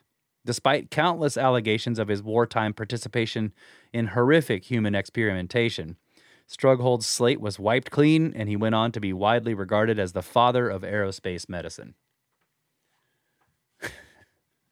The experiments that he conducted, I initially thought of putting them in. Mm. They're horrific. Yeah, Like too horrific. putting people in low pressure chambers Oh yeah, jeez. till Yeah, till they would explode. yeah. Just all sorts of unbelievable things. In June of 1949, Armstrong was promoted to Deputy Surgeon General of the Air Force in Washington, D.C., and his position as SAM commander at Randolph Air Force Base was filled by Major General Otis Benson, who previously served as technical supervisor for Nazi scientists at Heidelberg. And it was he who requested that Puharich re- conduct the presentation, research in decreasing or increasing telepathy, for the scientists at Randolph, many of whom were former Nazis, in March of 1953. Perhaps it is also simply a coincidence that at approximately the same time, San Antonio, a San Antonio resident claims to have suffered traumatic psychological abuse as a child in an underground laboratory at Randolph Air Force Base, specifically referring to the use of Faraday cages. These memories were suppressed for decades until the individual began writing about his bizarre, lifelong experiences in association with his alien abduction accounts in the best selling book Communion. I, of course, am referring to the prolific author Whitley Strieber. Wait, Whit- Whitley's from San Antonio? Yes. I did not know that. How did I not know that? what? Can you believe that? Oh my god. So that that could raise a lot of questions. Yeah. Yep. So are his abduction experiences something that was Yeah. put Is it, into his memory? Like, are they screen right. Is it, memories? is it connected to, yes, right. To this or did something they did there turn something on. result Yeah. That's what I was in thinking. his Yeah. abductions? The mm-hmm. experiments resulted in his, the, Yeah. his connection to whatever this other phenomena is. Yeah. Crazy. But probably not. To- totally unrelated. Just probably just put him on a bunch of drugs and he just dreamed it all. oh, great. the watcher used to work at work there. Oh, no wonder.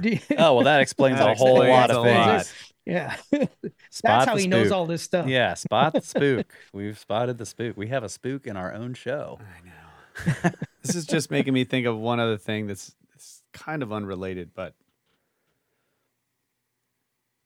the idea of science being supreme Yeah. is what results in some of this horrific shit. Yep. Yes. Yep. Now, I'm not trying to say that other things don't result in horrific shit, but with science, there's uh, there's no moral code. You know, what's the where are the limitations on what types of experiments or things th- should be done?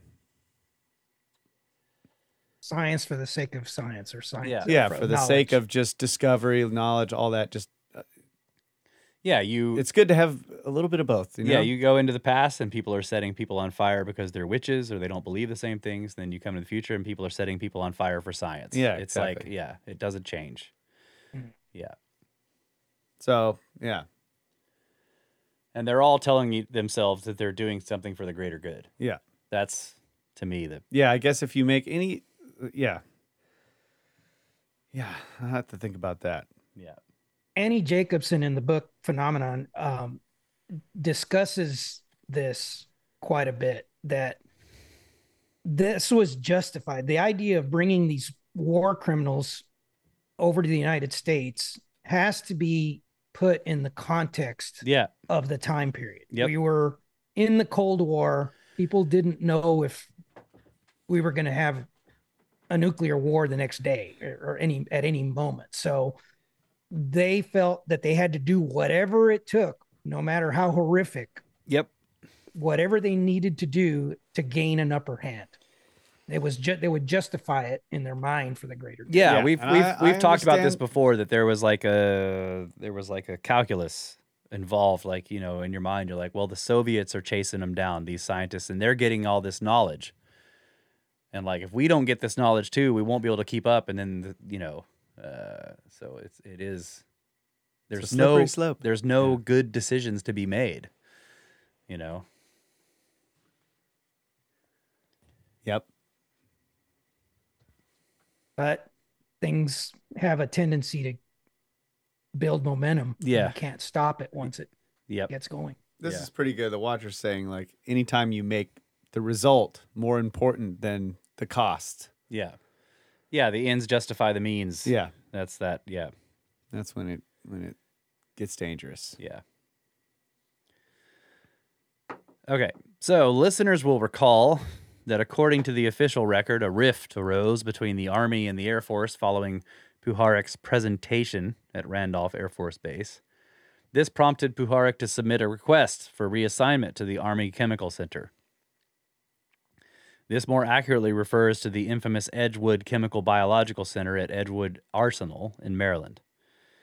In 1948, the U.S. Army Chemical Corps initiated a classified program known as the Edgewood Human Experiments, which involved, which evolved into Operation Delirium, from the Latin term to rave, conducted at Edgewood Arsenal.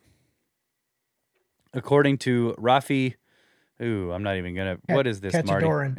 Khatchadourian of the New Yorker magazine, who obtained information about the program through a series of Freedom of Information Act requests. These experiments involved as many as 7,000 U.S. soldiers who were subjected to a variety of chemical agents, many developed during World War II by Nazi scientists. These included EA 1476, a synthetic THC extract known as red oil, mescaline, LSD, and a lesser known and even more powerful psychoactive agent, EA 2277, known as BZ, short for th- three. Uh, hmm, let's see. Quis- uh, no, quinuclidinyl benzilate.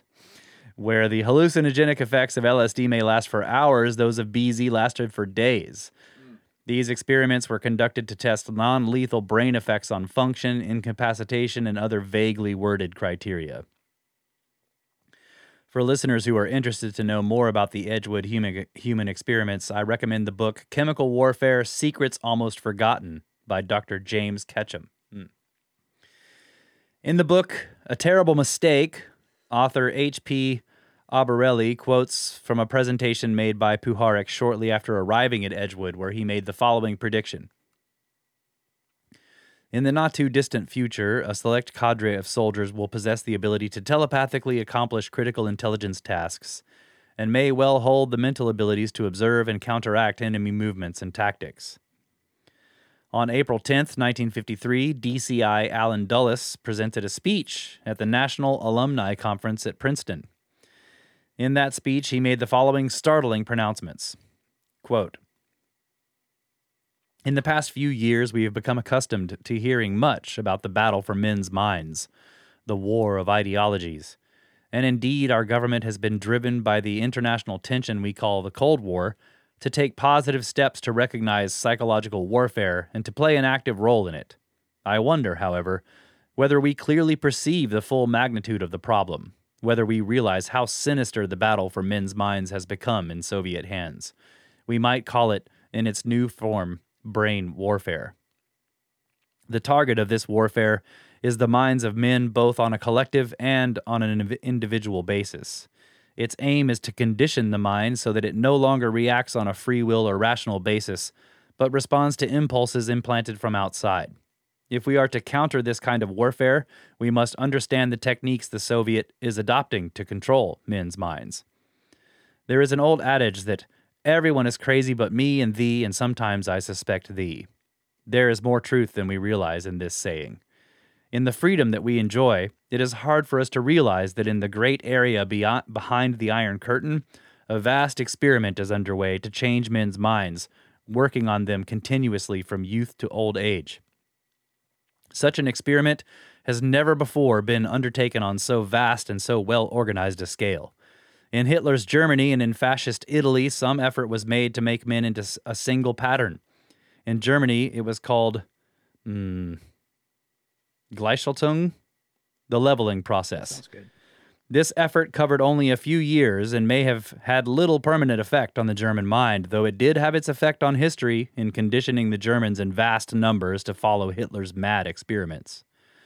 The Soviet experiment is very different. It takes two forms.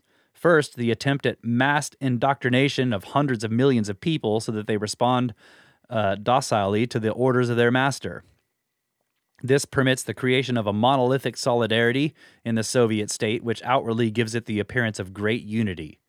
Second, the perversion of the minds of selected individuals who are subjected to such treatment that they are deprived of the ability to state their own thoughts. Parrot like, the individuals so conditioned can merely repeat thoughts which have been implanted in their minds by suggestion from outside. In effect, the brain under these circumstances becomes a phonograph playing a disc put on its spindle by an outside genius over which it has no control. Unquote. Pretty scary. Yep. Three days later, on April 13th, sorry, what? It's like he was predicting the future. Yeah, it is. Three days People later, repeating things, repeating things without yeah, critically thinking about them. yeah, that's right. Yes, parrot like. Three days later, on April 13th, 1953, Dulles doubled down on the CIA's mind control program, Artichoke, and initiated a new and even broader program named MK Ultra, which surreptitiously utilized a network of more than 80 universities, hospitals, and institutions in the US and Canada. Under the direction of the chief of the TSS chemical branch and liaison to Lockheed, Dr. Sidney Gottlieb, MK Ultra uh, sorry, liaison to Lockheed, Dr. Sidney Gottlieb. MK Ultra was a massive umbrella program with many sub projects that aimed to leave no stone unturned in the search for methods of behavior modification.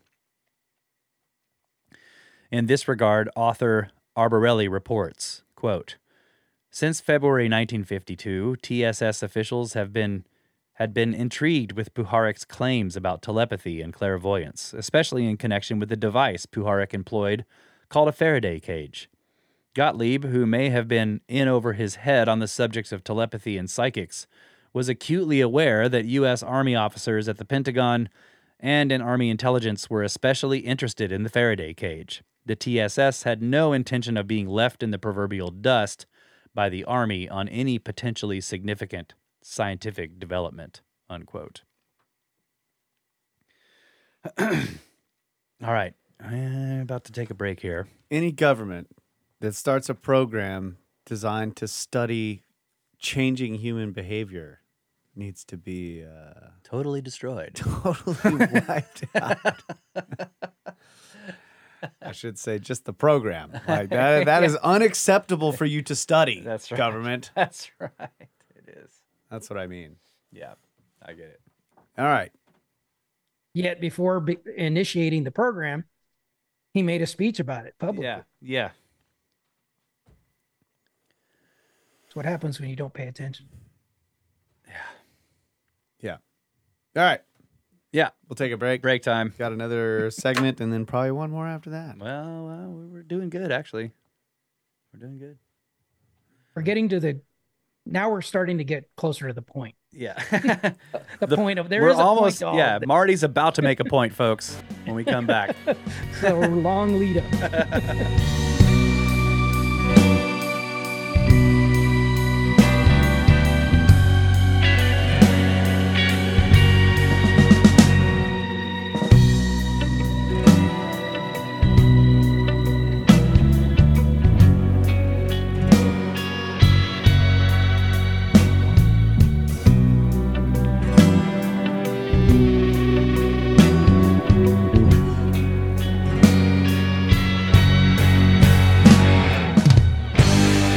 Back again for the final segment here on Brothers of the Serpent podcast. I didn't hit record the first time.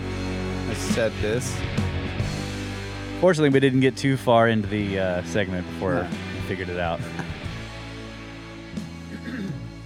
The infamous missing record button. Yeah, But uh, yeah, let's get back into it. yeah. Russ thinks he can knock it out in this I, last I segment. think we can finish it. Yeah. And then maybe we'll have time for some. nope. No. It's- Maybe. Okay, so in November 5th, 1953, Puharich met with CIA officials and psychological warfare experts who were interested in funding his ESP research. However, in that meeting, it was emphasized that the funds would need to go through a university that would act as a blind to conceal the CIA's official involvement.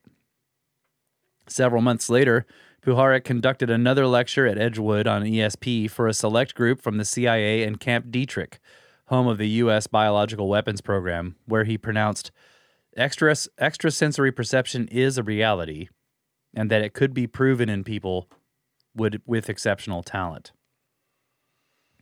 In his book, The Sacred Mushroom, Puharich elaborates on the ensuing discussion, stating, I pointed out that there was also evidence to the effect that the talent was widely diffused throughout a normal population, and that it was probable that everyone has some of it sporadically.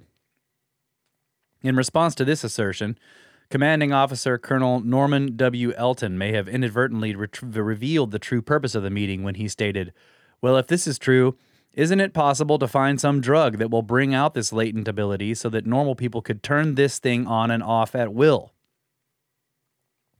Puharich replied, It would be nice to have such a drug. You see, the main problem in extrasensory perception research is that we never know, even in a person of great talent, when this mysterious faculty will manifest itself. So we just sit around like a fisherman in a boat who puts his hand in the water every once in a while, hoping that a fish will sw- swim into his grasp. There have been some reports of primitive peoples using such drugs extracted from plants, but I have never heard of one that worked when tested in the laboratory. In response, Elton stated, Well, if you ever find a drug that works, let me know, because this kind of thing would solve a lot of the problems connected with intelligence. One notable, Wow. yeah, one notable individual stationed at Edgewood during that period was an Italian immigrant named Francis Vincent Zappa, the father of the legendary psychedelic rocker Frank Zappa. In his autobiography, The Real Frank Zappa, he states, My dad was employed as a meteorologist at the Edgewood Arsenal. They made poison gas there during World War II, so I guess it would have been the meteorologist's job to figure out which way the wind was blowing when it was time to shoot the stuff off. However, in light of allegations regarding experiences at Randolph Air Force Base, Zappa's elaboration might raise questions about his father's true occupation and what might have been going on in his household. In describing his father's activities, he states, He used to bring equipment home from the lab for me to play with beakers, Florence flasks, little petri dishes full of mercury. A good dad. Yeah. He also goes on to describe a rather peculiar treatment he received there for earaches and asthma, stating, The doctor had a long wire thing, maybe a foot or more, and on the end was a pellet of radium. He stuffed it up my nose and into my sinus cavities on both sides. he further adds, My dad used to help pay the rent by volunteering for human testing of chemical and maybe even biological warfare agents. These were called patch tests.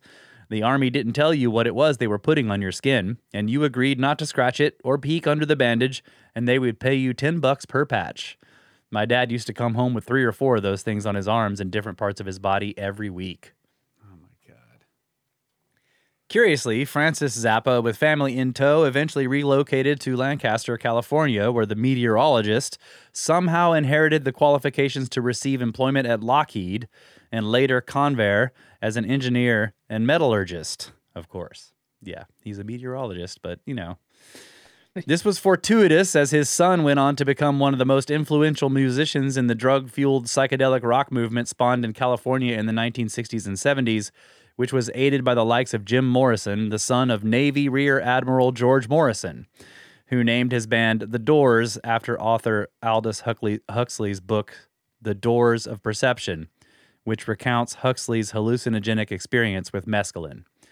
Coincidentally, Aldous Huxley was a close personal friend of Puharich, who spent time at the Round Table Foundation and praised Puharich as one of the most brilliant minds in parapsychology. So which See, man, they even infiltrated rock and roll, bro. it's like it's all there. which member of the Doors? Morrison. Morrison. It was, it okay. It was Morrison. Uh, Jim Morrison, whose dad Yeah. was a Navy Rear Admiral.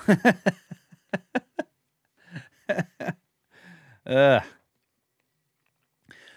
While stationed at Edgewood, Puharich worked alongside Dr. Frank Olson, a bacteriologist and bio- bioweapons engineer under contract with the CIA's Special Operations Division, who worked on MK Ultra subproject MK Naomi.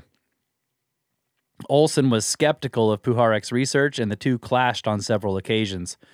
Following a briefing on hallucinogenic plants presented by Puharich to the Chemical Corps Biological Division, Olson voiced his skepticism, which nearly resulted in a physical altercation, were it not for Colonel Elton's intervention, but instead ended with refers- referring to Olson as a frightened schoolboy who had not yet managed to overcome his fear of the dark. Olson famously met his demise under mysterious circumstances on November 28, 1953, when he inexplicably threw himself from a 10th floor window of the Statler Hotel in New York nine days after being surreptitiously dosed with LSD by the head of MK Ultra, Sidney Gottlieb, and his deputy Robert Lashbrook, who also happened to be sharing a room with Olson on that fa- fateful night. The hotel's night manager, who rushed to Olson's aid, later stated, in all my years in the hotel business, I never encountered a case where someone got up in the middle of the night, ran across a dark room in his underwear, avoiding two beds, and dove through a closed window with the shade and curtains drawn. Shades of James Forrestal. Yeah, that's, uh, you know, people who think they're saving the world.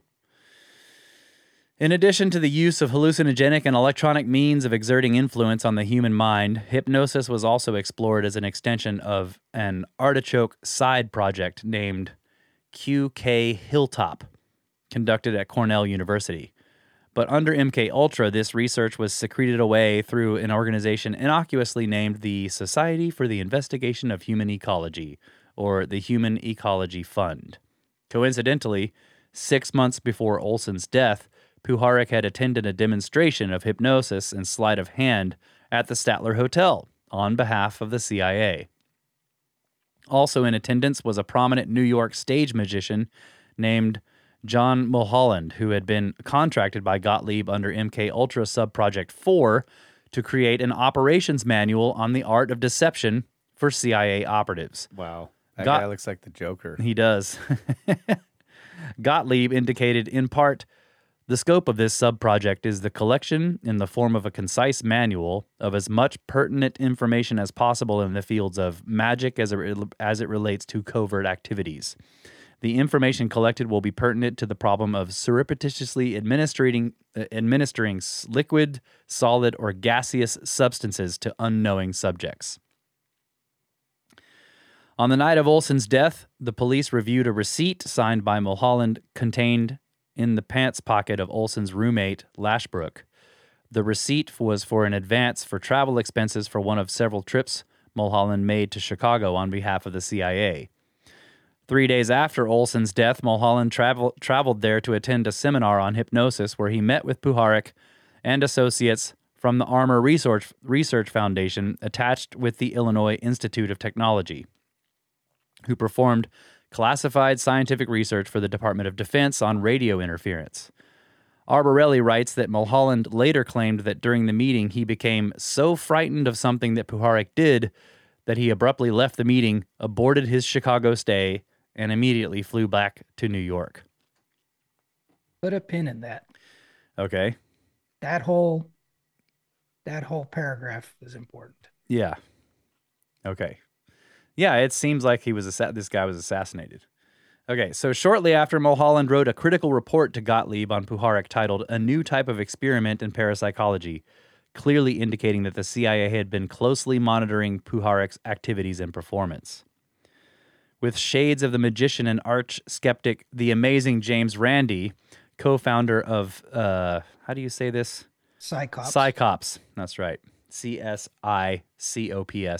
the Committee for the Scientific Investigation of Claims of the Paranormal. In 1952, magician and would be soothsayer John Mulholland wrote an article for, for Popular Science magazine on the subject of UFOs, in which he stated Magic is a maze into which the magician lures his audience. He adds extraneous details to clutter and confuse their minds. Then he leads them, by misdirection, to take the wrong turn. Do I think that flying saucers are only a 20th century superstition? Yes, I do. In less scientific ages, people believed in and saw fairies and elves, dragons, mermaids, vampires, werewolves, and leprechauns, and ghosts. Scores of sailors have sworn that they saw that spectral ship, the Flying Dutchman. Whatever the saucers are mirages, meteors, lights reflected from the earth, or whatnot they probably have been around for a long time.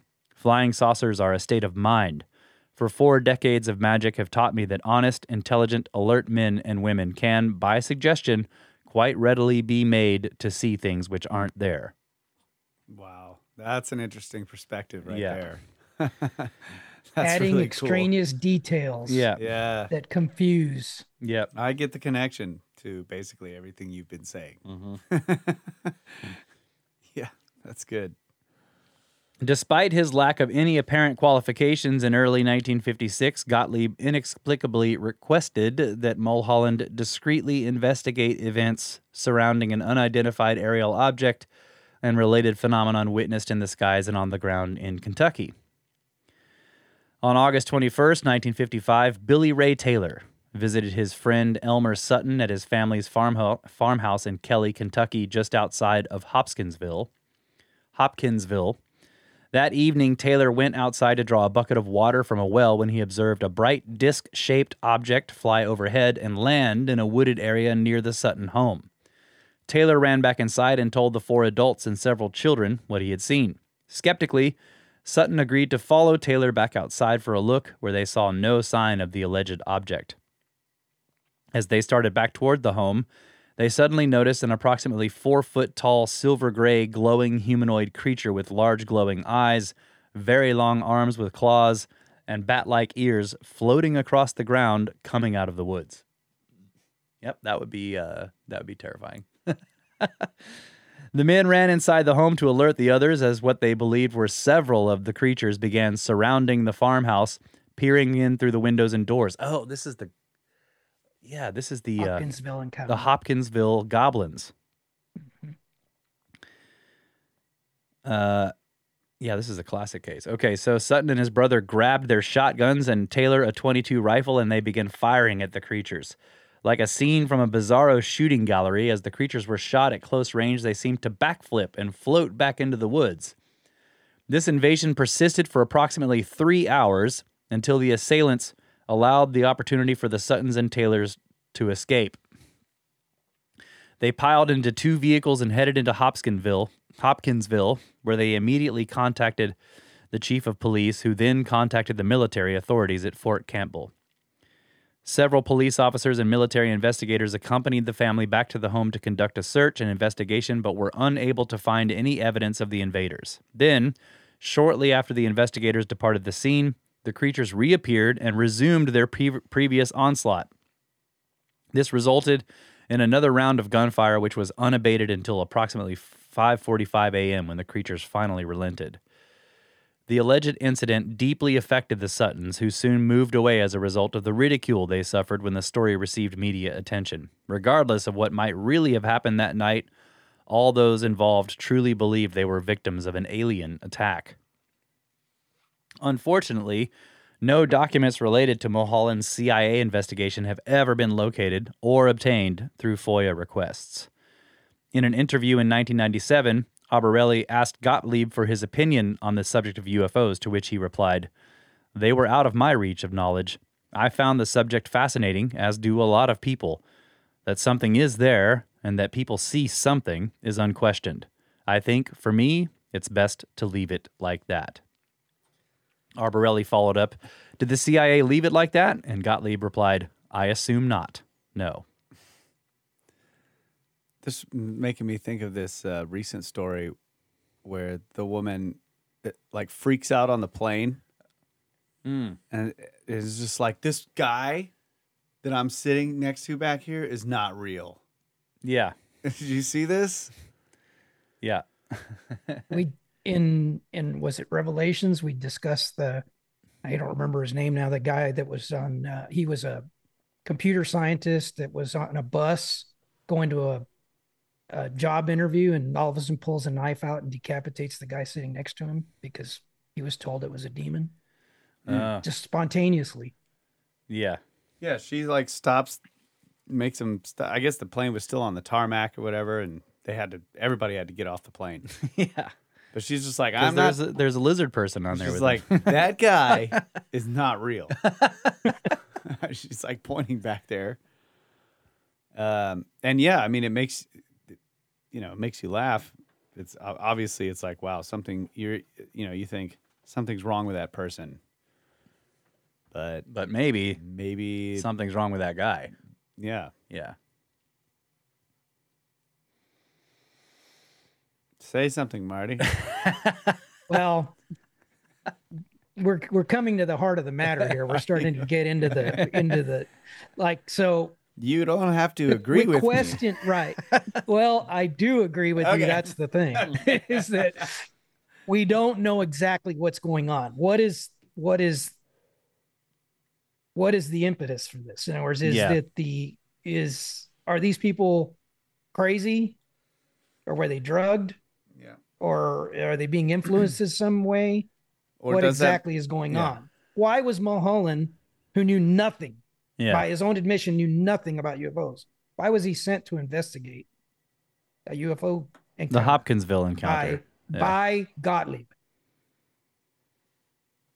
you do you think that she was looking for him to see if there was misdirection? Is that the I mean, that's the implication, right? He's a stage magician, so like you have to look at okay, what's he good at?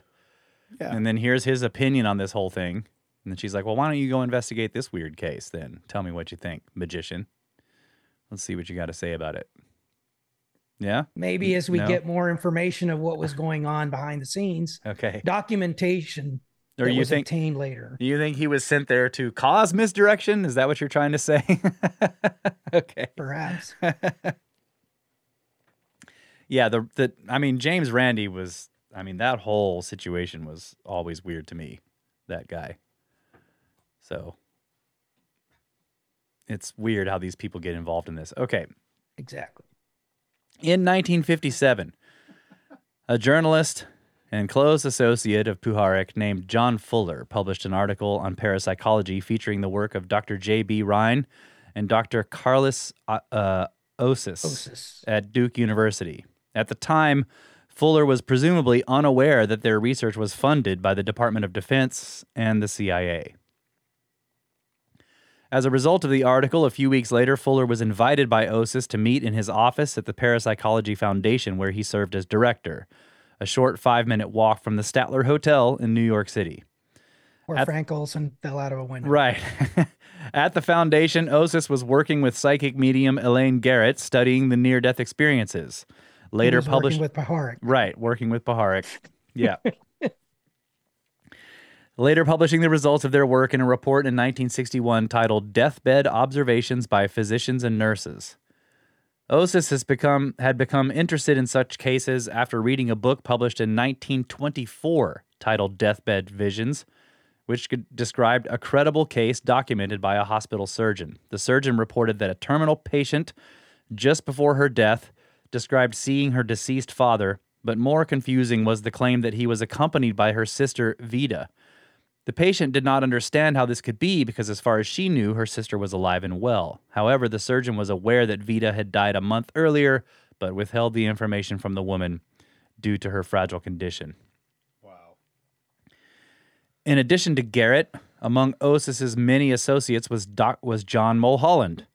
As Albarelli states, Osis was especially interested in certain facets of magic, and his association with Mulholland focused primarily on vanishing objects and dematerialization. Mulholland and Osis also shared a deep fascination with apparitions and poltergeist phenomena, which they discussed extensively. This is seemingly out of character for Mulholland, as he was quite the skeptic of all things paranormal and had even published a book on the subject in 1938 titled Beware Familiar Spirits. Interestingly, Osis was also an associate of Gottlieb and Lashbrook, with whom he met at CIA headquarters in Washington, D.C. on at least two occasions. Furthermore, Gottlieb openly expressed deep respect for Osis's research into the paranormal. During Fuller's meetings, meeting with Osis, the latter mentioned the Sandoz Company in Switzerland and their synthesis of a fungus ergot in 1938, dubbed lysergic acid. Uh, dith- I can never say this word. Dithalamide? Is that right? Otherwise known as LSD. Fuller was told that although the substance was initially commercially marketed for psychiatric use in 1947, its existence was wholly unknown to the public, and that no journalists have yet been invited to write about the drug. But if he was interested, he could be the first. However, Osis followed up his offer with a warning that sometimes the drug could create extremely adverse reactions and made a- it a point to emphasize that he should not consider the idea if he were undergoing any particular period of strain at the time. This condition would almost certainly engender the adverse reactions, and the experiment would be useless in exploring the consciousness expanding qualities of the drug. Given such considerations, Fuller respectively decli- respectfully declined. The Let discussion remind. Let, let Yeah. me interject a minute, just for a second. Yeah, go ahead. we've heard this um, before um, how information is a currency of its own Yeah, and sometimes the promise of information or access to information can be used as a carrot to get people to do certain things or yep. say certain things just keep that in mind That's not helpful, Marty. well I was going to say you're was, reminding he was me. offered he was offered he was made an offer Yeah, and he was like, "Nope, no thanks." Yeah, Well, he declined it. that that's his also version that Yeah. also seems to happen, you know, in demonology, right? Like the Yeah. demons are like, "Hey, I will give you Yeah, infinite knowledge yeah,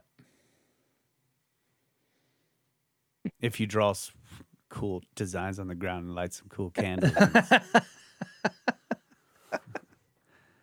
no, but seriously, like that that that's what I thought you were talking about.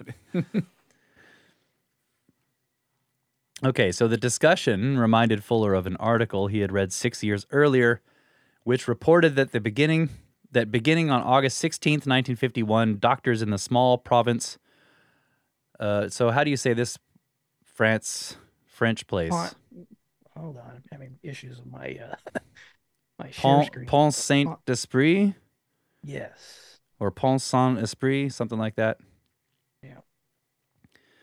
So in Pont Saint Esprit, France, were inundated by a large number of patients who were experiencing severe and wide ranging hallucinations.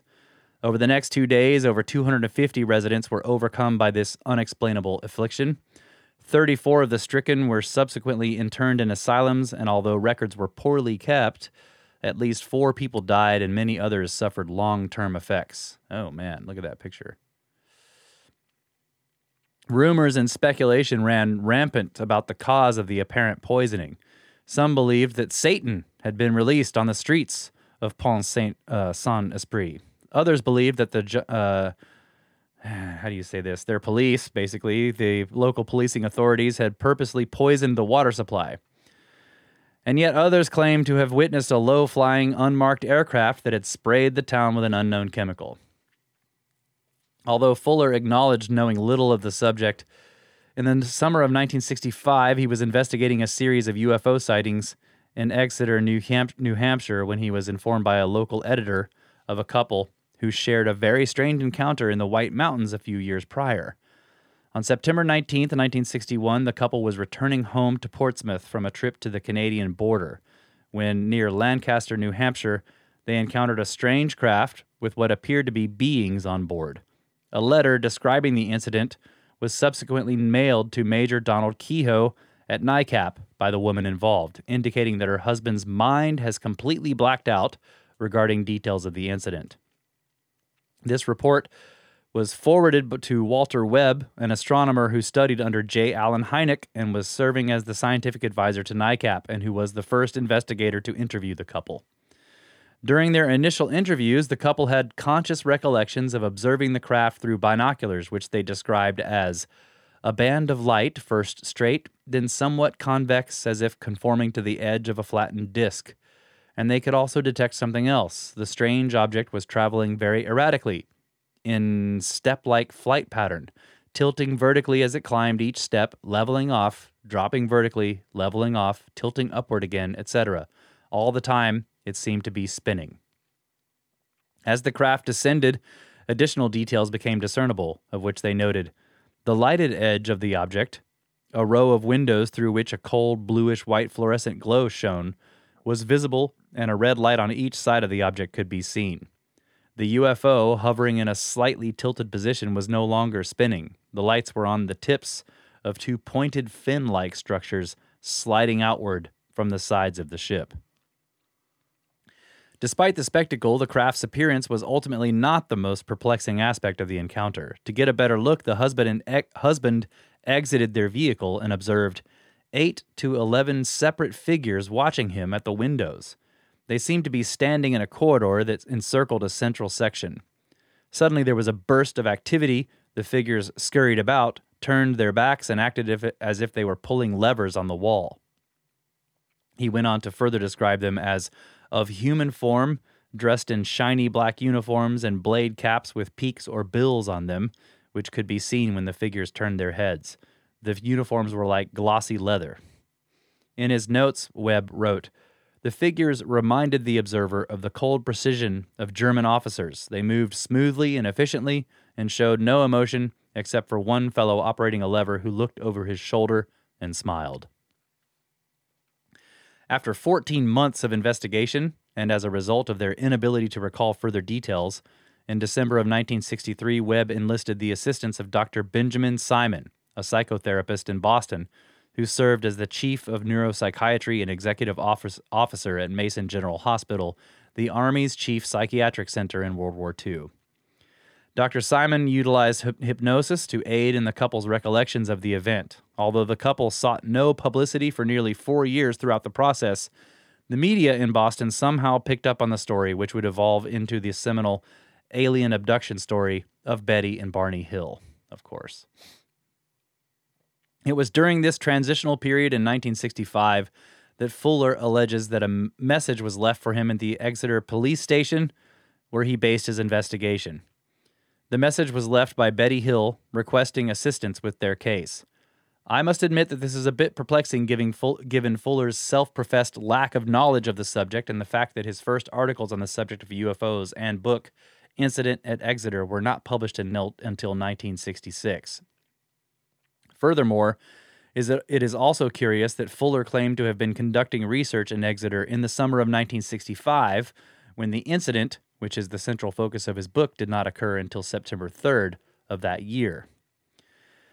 Be that as it may, upon the conclusion of Webb's investigation, he issued a final report on August 30th, 1965, which included Dr. Simon's assessment regarding their hypnosis session. Webb wrote, Dr. Simon is convinced the first UFO encounter actually took place as reported, and that a craft of some sort was witnessed by Mr. and Mrs. Hill.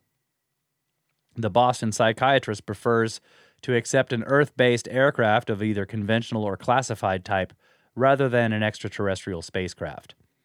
He further stated, I was of the opinion the Hills were telling the truth and that the first encounter with the UFO occurred exactly as reported, for minor uncertainties and technicalities that must be tolerated in any such observation where human judgment is involved. However, their affirming conclusion stopped short concerning the information subsequently obtained under hypnosis, instead concluding Regarding the second encounter, the abduction story, Simon believes it happened only in Betty Hill's dreams, and that Barney at first was skeptical and believed they were just dreams. But gradually, Barney's suggestibility took hold, and he, like his wife, finally accepted the dreams as a manifestation of a real experience. Fuller was contracted by the Hills to document their story in his book, The Interrupted Journey, which in large part introduced the public to the concepts of alien abduction and missing time, despite Simon's protests that his conclusions were grossly misrepresented in the book and many related publications.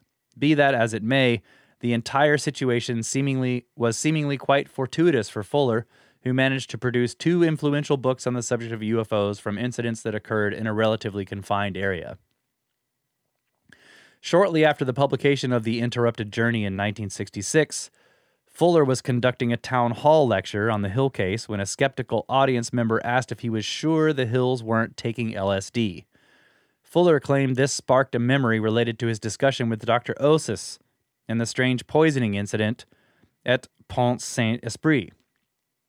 He suddenly remembered that in the conversation it was mentioned that ergot fungus, as it was speculated may have been responsible for the poisoning, was also used in the production of LSD. Although it had been it had been 15 years since the incident had occurred, Fuller decided to travel to France to conduct an investigation.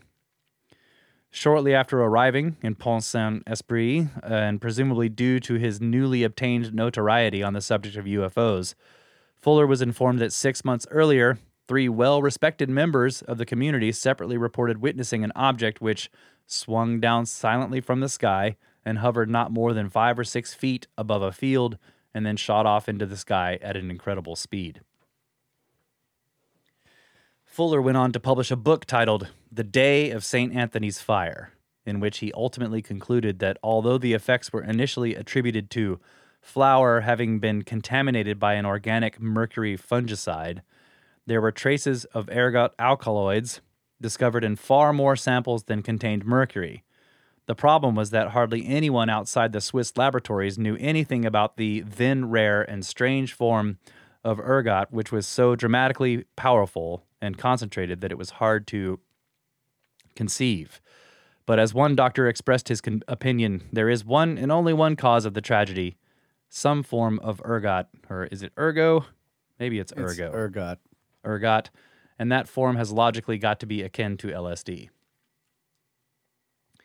It is quite synchronistic that the Pont Saint Esprit incident occurred at essentially the same time as Gottlieb was studying how fungi, of which ergot is a species, metabolized in the skeletal portion of plant cells, and shortly before his promotion to the head of TSS chem- of the TSS chemical branch. So, in light of all this obscure history, by now you are probably asking yourself, what is the relevance of all of this to the subject of UFOs? Potentially a great deal. But for now, let us consider the following. In 1953, Gottlieb expanded provisions of MK Ultra Subproject 4 under Subproject 15 to include an allowance for travel for Mr. Mulholland and for operational supplies used in the course of this project. Gottlieb explained that certain proportions of Subproject 4 require experimental verification by Mr. Mulholland. The item for operational supplies is intended to, to provide for the purchase of supplies used to test or verify ideas. Mulholland's responsibilities within the agency were soon expanded under Subproject 19 in connection with an investigation of claims in the general field of parapsychology, which was directly related to Puharich's claims regarding telepathy. Albarelli notes that at that point, Mulholland's travel and interest in parapsychology increased significantly. He emphasizes that in communications with Gottlieb and Lashbrook, Mulholland began, began making frequent references to the girls and the women. According to Mulholland's biographer Ben Robinson, these individuals were actually several young women that Mulholland had recruited through his secretary mistress Dorothy Wolfe. He recruited them not only for psychic tests, but also to secretly dose CIA targeted individuals with LSD, LSD and other drugs.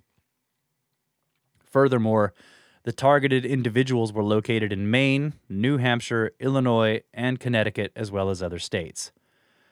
Perhaps for regular followers of the ser- series, a refresher is in order.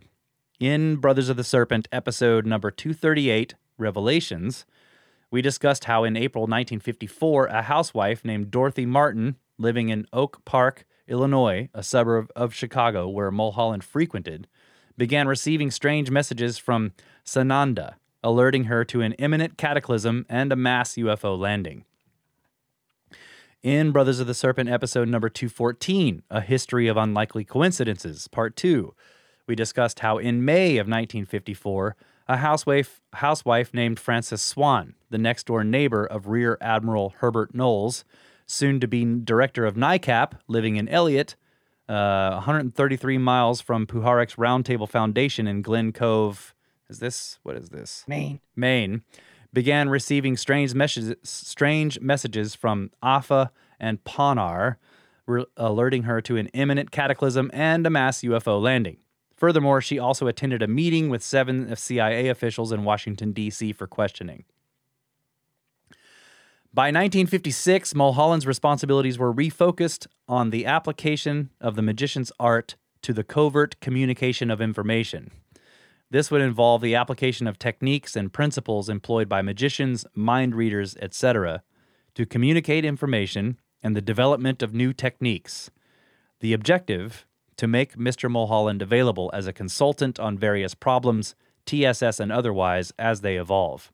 These problems concern the application of the magician's technique to clandestine operations, such techniques to include surreptitious delivery of materials, deceptive movements and actions to cover normally prohibited activities, influencing choices and perception of other persons, various forms of disguise, and covert signaling systems, etc. As a result, Mulholland was then sent to, sent to Hopkinsville, Kentucky, to investigate the Sutton farmhouse alien invasion. Then, in the spring of 1959, MK Ultra Subproject 83 was established to revise and adapt some of the material that Mulholland had developed on deception techniques, magic, sleight of hand, and signals, and on psychic phenomena.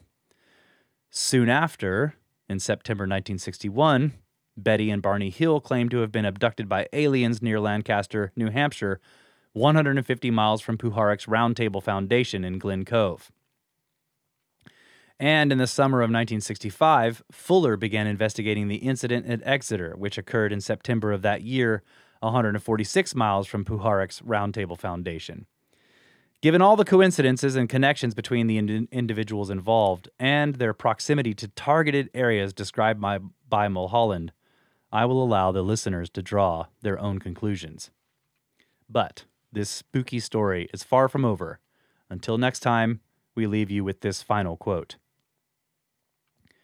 What we are dealing with is a vast and half lit area where nothing seems believable, but everything is possible.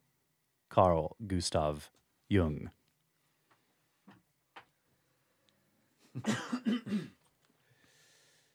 Wow. So, I mean, it seems like you can't. Like, how do you weed out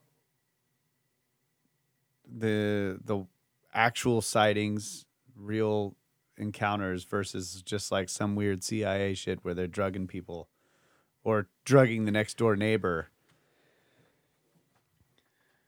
next to somebody who's about to be involved in some government program to Yeah. go look at stuff. It's like, what is going on? The government programs are tricking their own guys that are supposed to be looking into it. I mean, I, I don't know. That's that was the point I was trying to make. That notice that they're taking both sides. Yeah. They're both they're both discrediting sightings and creating sightings. Yeah.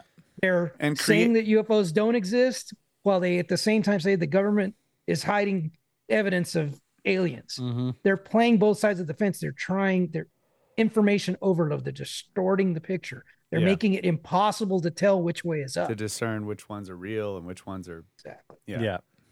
So they're not. I mean, know you've got, you've already are gonna- got, you're already going to have enough fake ones just without messing with anything. right. There's always the the you know uh, misidentifications and things like that. But notice that also by controlling the narrative, you get to you get to promote the aspects that you want people to believe, and you also get to suppress the things you don't want them to to. Just look at what Mulholland said. They they that the magician's art is to introduce all this, you know, extreme Yeah. Misdirection. Yeah. right Adding to add- lead you yeah. down wrong paths and things Yeah. that's why i'm saying you've got to look at this in the big picture of things that's So- where looking at the the the patterns, right? The, I'm always emphasizing these patterns. When you start looking at the patterns, well, these sorts of manipulations become a little less significant if you see that well this certain pattern existed before Yeah. these organizations were doing this now you know okay well these are maybe areas of potential m- potentially more significant rather than things that could be dead ends Yeah. Yeah, I it's agree. not that- to yeah, I- it's not to suggest that the phenomenon is not real. I know some people are going to go, "Oh, he's just you know he's yeah, he's suggesting it's all these people." drugs. right?" Yeah. yeah, no, that's not what I'm saying. Yeah. Well, it's If you're going to really understand this, you cannot leave this aspect out. In other words, a certain percentage of these things are pers- purposeful deceptions. Yeah. yeah. There's a lot of possibilities, but it's it's weird, and and maybe I misunderstood this last part, but there's this person that they possibly gave LSD to. The guy likes to experiment with like giving people drugs that when they're not, they don't even know it. And then they're the next door neighbor to a guy who's involved In NICAP. in like studying stuff. So somebody else is like, "Hey, that's where that person lives. Let me like try to create an encounter and then see if this guy will end up studying it."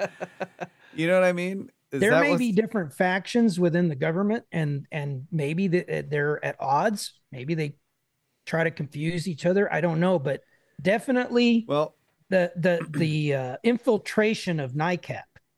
Yeah. And I don't even know if you could say infiltration. It almost would seem as though it was created, and but to some degree, it almost as though it was created by the intelligence agencies. yeah, and they they don't necessarily I I for sure they don't share all of their information across these these agencies. There's like, you know, there is a somewhat of a rivalry there as far as I know. Or at least I've heard. Yeah. Yeah, don't I. I, mean, you. The only way, uh, again, to, the only way to begin to have any chance at deciphering this mystery is is not to leave out relevant data. Right. This this is an important facet of a very complex picture. I keep emphasizing that this is a multi-layered cake. Right. There's all these things happening simultaneous to each other. I think that again, just like Mohan said, some of it is is distraction. Uh, and I've said this many times. If somebody's pointing to the sky and saying, "Look, look, look, look, look at that thing flying up there in the air," maybe you need to be looking around you or looking at your back pocket. What is? Why are they trying to get your attention up there? What is? What is it that they're trying to distract you from?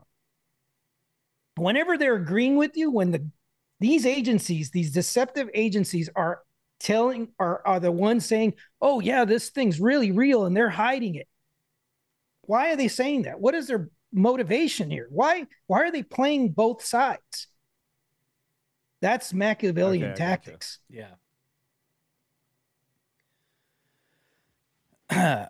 Maybe they're scared of what they found. You know? possibly i think maybe at this period maybe in, in you know we're talking most of this was taking place in the 50s Yeah. It's possible that they didn't really know what they were dealing. I mean, they That's may possible, still yeah. not know what they're dealing. with, Yeah. Right? This could be a mystery that's unsolvable, Have you? and they've Maybe- got clues. You know, Maybe Yeah. maybe there's a faction that's like Inky and the Wall. You know, like like we there's a directive and you're not allowed to tell them what's actually going on. So you create fake ones and then you're like, "Wow, look at look." Yeah. Cuz you can say, "Well, those aren't real." Yeah. So I haven't broken the directive. I'm just getting the public to look at these fake ones. Yeah. right? And there, and you know, and you that that raises another point is that it's not like there's it's not a three body problem. It's not like there's the public, the phenomenon, and the And the government. intelligence agencies. Yeah. There could be factions within. Not only within the government, but there could be factions within the phenomenon. Yeah. Yeah, that's what I was thinking too. That's what I was gonna say. Like, um, let me bring this back around to science fiction. Have you, Marty? Have you ever read any Warhammer stuff?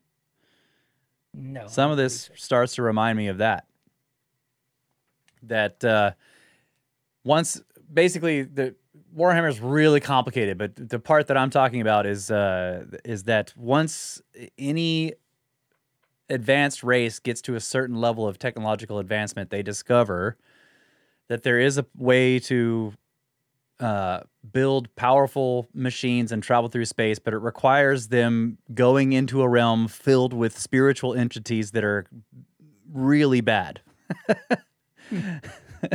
and they inevitably become corrupted by their interactions with this realm. The warp is what they call it. And so that that it's really it's you know it's fiction obviously, but it creates this interesting idea that first of all this this this this has an answer to the Fermi paradox that once you get to a certain advancement you discover this realm, you start using it because you, it allows you to travel through space and then it destroys you because it's full of very evil dark entities, right? Uh, and it also can interact with our realm and it wants to. It's like it's basically demons, okay?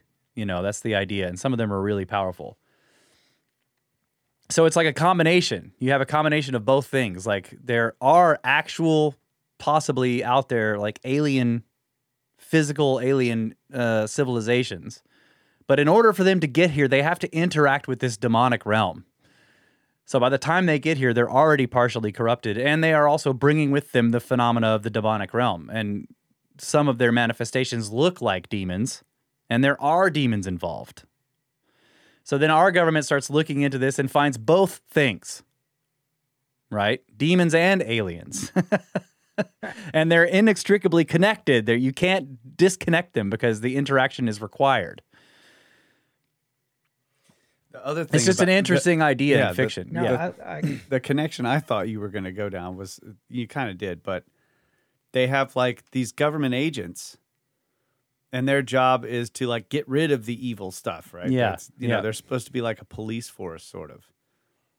But the Inquisition. yeah, yeah. They so they go around and they're trying to find these like demonic and messed up, you know, bad forces and destroy them. And a lot of times they start out not believing in any of the really dark, you know, That's right. demonic stuff. And then as they start to get further and further in to some deep um, corrupt system, they start finding that type of stuff going on, these interesting phenomena and demonic stuff that they all thought was not even real. Yep.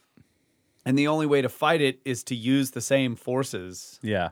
And so they get corrupted. So they slowly get corrupted while they're fighting against it. yeah. And it reminds me of these guys. Yeah. Like, okay, dudes, let's go out in the desert and start drawing pentagrams. yeah.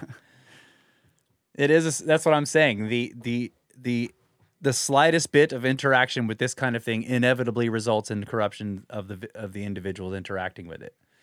You know, and in Warhammer, it's interesting because they start out with a completely secular, atheistic society. They don't believe in any gods. They don't know spiritual stuff or whatever.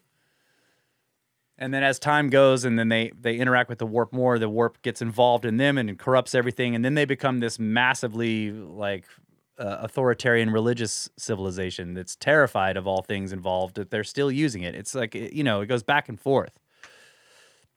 Both civilizations fail against this power. Is the point? You can't win. It's it is a great filter. It's inevitably destructive. So it just seems like you know. I know we're bringing this crazy fiction in into your whole thing here, but I'm just no, te- I yeah. think I think that that is entirely possible. No, even the most far fetched theory Yeah. really stands on equal ground. You know what I mean? Yeah. There, we don't, we really don't know, and and the reality may be something that is actually be, beyond our ability to comprehend. Yeah, may- it yeah. may be something that we have no terms for. It could, and we're, I, I don't, I don't really take anything off the table. There are things that I would say are less likely. You know, the, the you know, we've had conversations about, you know, the the the ETH, you know, the extraterrestrial hypothesis, and yeah, and as you know, I'm I'm not completely on board with the idea that they're traveling here by means like physical means in terms of getting on a spaceship and flying or you know literally moving traveling like not jumping but traveling. There are a lot of problems with that that you know what are the odds that all these different civilizations are are all following the same you know prime directive that they don't they all interact with us the same way and they all tend to follow the same patterns and they they can breathe our air and they're impervious to our diseases and germs and or there's i mean i'm not going to say it's not impossible but it doesn't seem very likely. It seems Yeah. like maybe there's a something else. Maybe there's something we're missing. Maybe these are just different manifestations of one thing right? Yeah. and it doesn't mean don't, don't get me wrong that doesn't mean there isn't extraterrestrial life. There very well not, not very well there is right? Yeah. I, mean, I think at this point everybody can say yes there is. But if they're interacting with us i don't think they're interacting with us is a like slight evolution of what we know right we think okay we're building rockets we're going to build a little bit faster rockets and then we're going to be able to like Yeah. odds are they're so far past that we're we're just we're thinking of this evolutionary process instead of a completely revolutionary process i think that there will be a breakthrough that's going to go can you believe we wasted all that time on that? And was that that dead end? Yeah. when there was this other way that was so much easier that nobody ever thought of or maybe people thought of it a long time ago and discounted it or suppressed it or th- there are a million different ways we could cut this but i think fundamentally i think where i'm trying to go with this particular episode and and, and this is this one's kind of isolated. It's not it it it follows the previous one but we're going to shift gears when, as we a little bit as we go forward in this. I just needed to make this point. I needed this to be in the back of the listener's mind when they're listening to all the things we're going to be talking about in the future. But i think i look at this kind of like the kobayashi maru. Are you familiar with the kobayashi Yeah. maru? Yeah, that- okay. Nope. for for people who may not know this and i'm not a, a trekkie You- right it's- but yeah, it's i'm aware basically it's a con- test you can't win. Right. This is Oh, purpose, right. Yeah.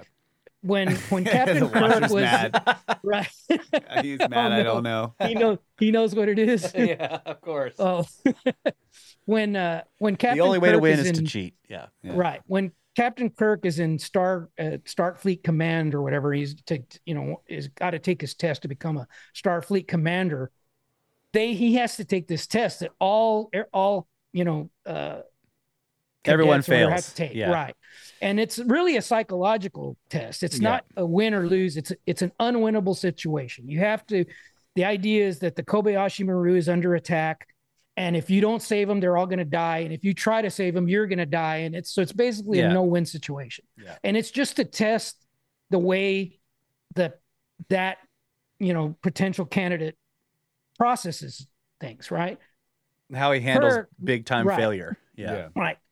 Kirk recognizes that this is an unwinnable situation. So instead of playing the game, he hacks the computer and cheats. Yeah. He gets outside the game and beats the. He's the only one that ever did. And everybody was furious. Oh, he cheated and everything. They're like, no, he figured out a way out of the game.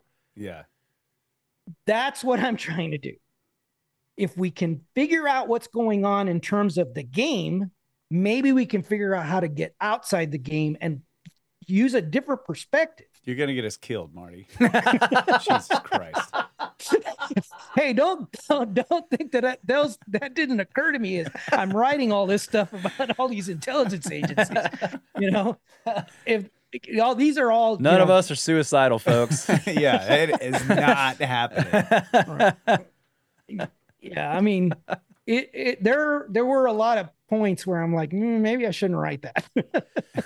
no, it's it's great. I mean, I you're you've put together a fantastic body of material here, and I'm I'm looking forward to seeing where it goes. But I really do.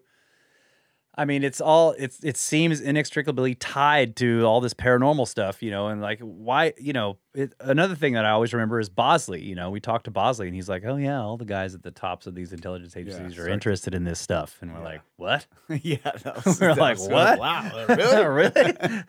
See, but that that that raises a question. I mean, even without him saying that, just observing everything that's going on in the media today, knowing the things that were going on even before that, Yeah. and then looking at this historical stuff, you're like, why is this thing just completely permeated with intelligence agents? Yeah.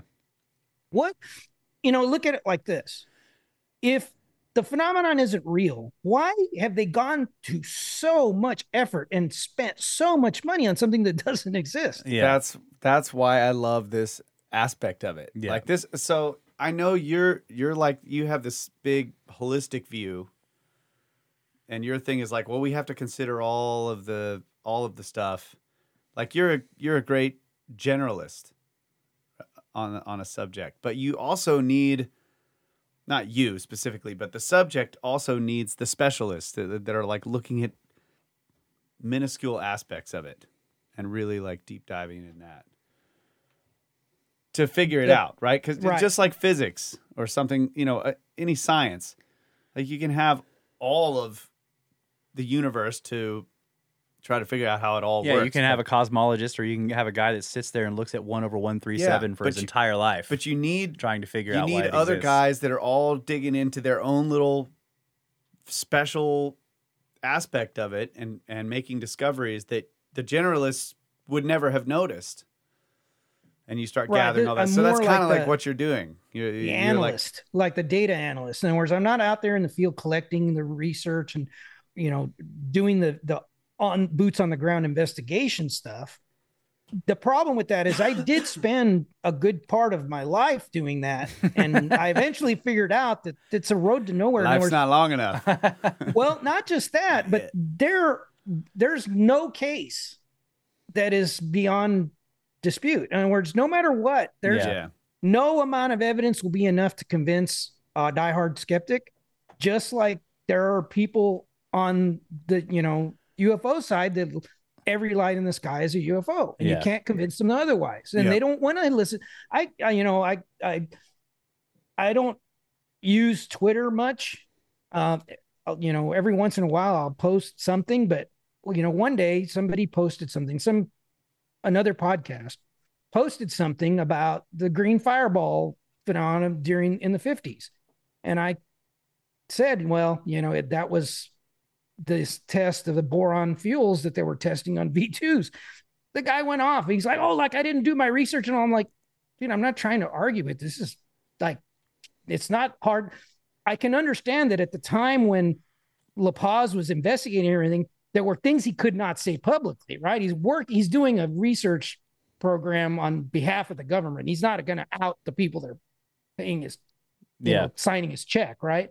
But at the same time, there was probably a lot of data that he was not privy to. But in, you know, in the subsequent 50, 60 years, stuff has surfaced. And now we do know that they were studying this, this, you know, this boron fuel that burns green, which makes sense. And you're in New Mexico, you're seeing green fireballs in the sky. I mean, like two and two together, it's not hard. and that guy freaking went off How on me, you. blocked You me the whole night. yeah, so hard. exactly. I'm like, dude, and I told, him I go, you don't understand. We're on the same side. I'm trying to help you, not, not Waste your time try to build an argument on something that's a dead end. You're you're not helping yourself. You're hurting yourself because you're gonna do. When somebody shows you this, you it discredits you, and then every that reflects on everything else you do, right? Yeah. So it's a very difficult position to be in to try to be objective. And I and I know we none of us are can be com- we're there's no way to be completely objective, but you can at least try You can try. and Yeah. don't avert your eyes to things that the data's there. You just don't want to look at. i'm still getting nailed to the wall for skirping you bro yeah. People are still talking shit to Kyle for like getting upset that you were telling us stories about people drawing weird Yeah, well, triangles in the desert. why are you telling us about people doing drugs in the desert right now? I was here. I'm here for UFOs, Marty. This, yeah, this is the skirp, the skirp episode. Yeah. Sorry about that. you deserved it. Now this is great. Yeah. It's it's So- really good. So we got another part to this Oh yeah, we got several more. for this. We're just For this spookiest story never For told. the spookiest story has several more parts coming. Yeah. Are they? How soon? Are we I'm getting? gonna give them a little bit of time to digest this one because Nah. there was a lot. but the other, the They next have one's all about of the done. future to digest it. yeah. Yeah. Oh, that's true. Yeah. The next one is pretty much pretty close to done, and it definitely shifts gears. It picks up certain aspects of things that we touched on in this one, but it'll definitely shift gears into maybe some of the substrata of the things that were on the surface in this one. Well, let us know there when it's done. Let's little. do it. There's always little things hidden in there that Yeah. somebody will pick up on a certain sentence that I wrote that was, you know, it's easier when you're reading it in text because I'll like for for us I'll underline things like "Hmm, Yeah, this is he important." underlines stuff. I get clues. yeah, he gets little clues. Yeah. And when it's underlined and bold and blue, I know it's very Yeah. important. yeah, Well, like need to tell like that us. that sentence about uh, the one that uh, Brewer wrote about about NICAP, and he says Mot- the motives and objectives might be more complex than those that hinged on stated opinions about UFOs. Yeah, exactly. he's he's saying the same thing. He's saying, look, they're taking both sides of the issue. What if they're doing that? Why? What is it? What are they doing? Why would they take both sides of this issue? yeah. Are these, There's some other are you t- purpose. are to these that. the same people taking yeah, both the sides? same people. Yeah. The same Yeah. people. Yeah. Like I said, the the guy, the guy that's heading the CIA that is involved in the decision to discredit sightings and to to uh, you know uh, s- I guess uh, I wouldn't say, but I mean the the suggestion is infiltrate these UFO groups, Yeah.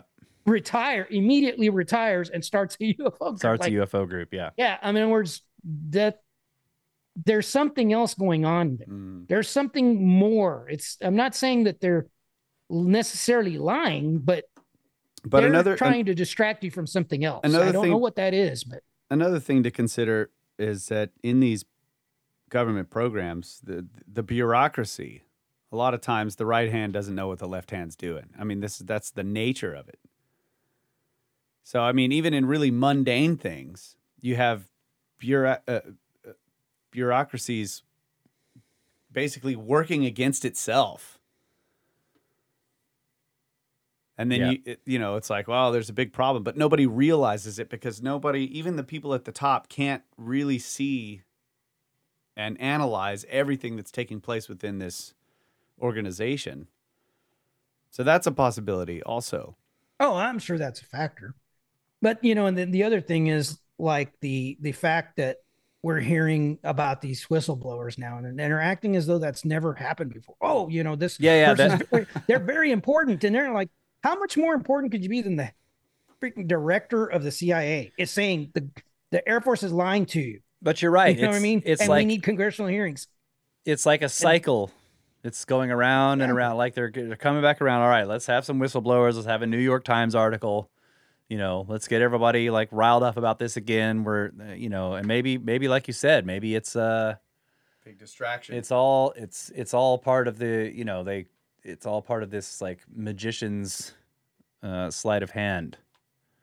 misdirection. Yeah. yeah, exactly. The eh, you know, and that that was Hillenkoetter in 1960. Yeah. and then you know, as I've mentioned before, uh, more than once, that that there were the there was the the Life article, "Have we visitors from space?" and the Saturday Yep. Evening Post articles and all that, and then we find out that those were all actually they selected the the the uh The the, uh, journalists. the journalists to to publish these articles. The Yeah. gov- the, Air Force or was the one that was seeding the information to them for them to go public and say that the government was lying to them. In other words, why are they? They're purposely stirring the pot. Okay, well, let's before we, we before we close out here because we've gone really long. This has been fantastic. but like, last question for people who are interested in this subject right now. In your opinion, who are some people that they might listen to that you think are like closer to the truth on this subject, or people who are more trustworthy than others? Like maybe they're not they're doing misdirection, but they're actually doing real research. Like, can you give a name or two?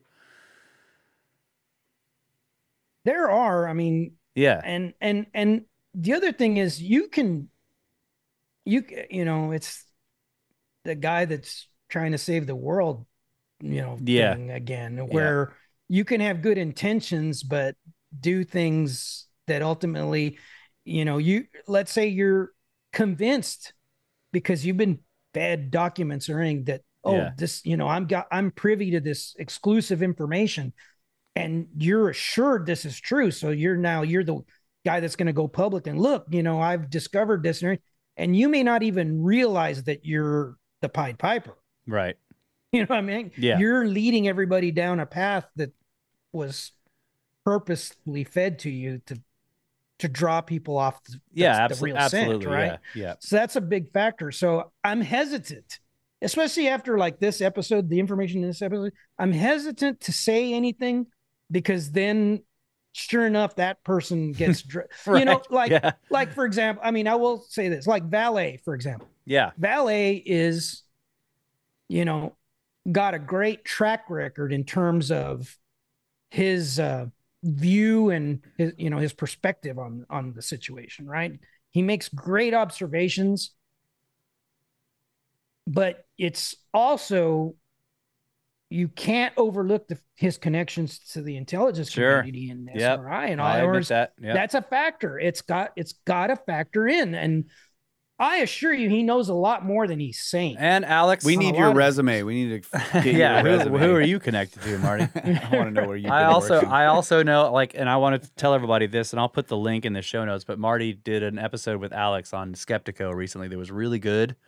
I recommend anyone who's interested in Marty's thoughts and work go listen to that. I'll put a link in the show notes. Um, but Alex made a good point that and you also you guys talked about it a little bit that you know that that uh Vallée's the things that he says when he goes on an uh, on a podcast or something like when he gets interviewed versus what you read in his books sometimes seem very different. And I agree with you. It's like he's much more careful when he's talking than he is when he's writing. It seems like.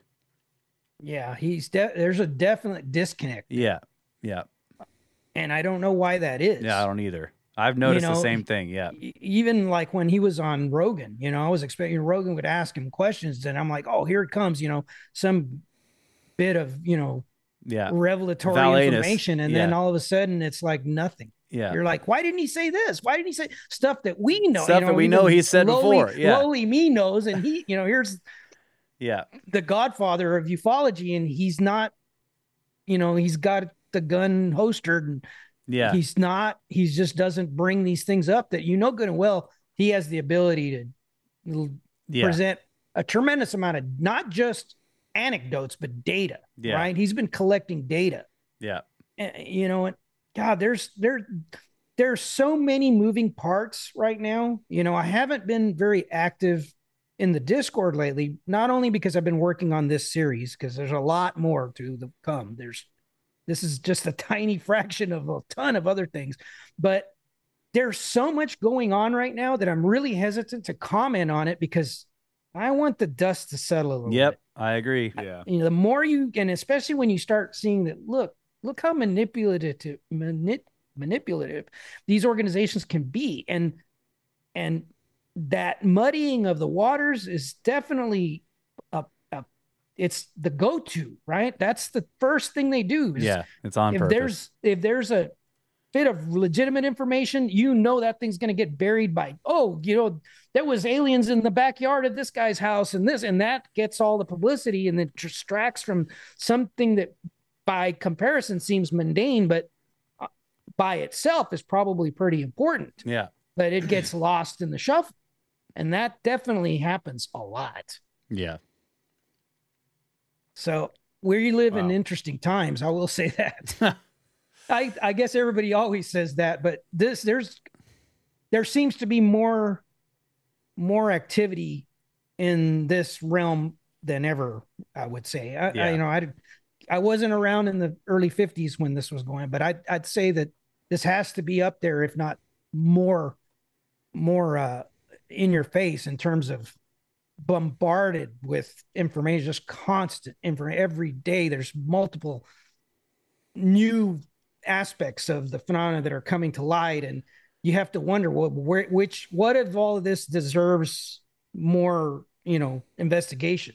yeah, And that's why, like I said, I'm really hesitant to put my chips on anyone. Yeah, yeah. I wasn't meaning for you to put your chips on Yeah. it. I would like maybe a better way to ask the question is like who like who would you who are you listening to whether you think that they're telling the truth or not who are you paying attention to you know like if you see an, ep- an episode comes out with somebody being interviewed you're like okay i'm going to listen to that one Uh, Kevin Knuth is very, very.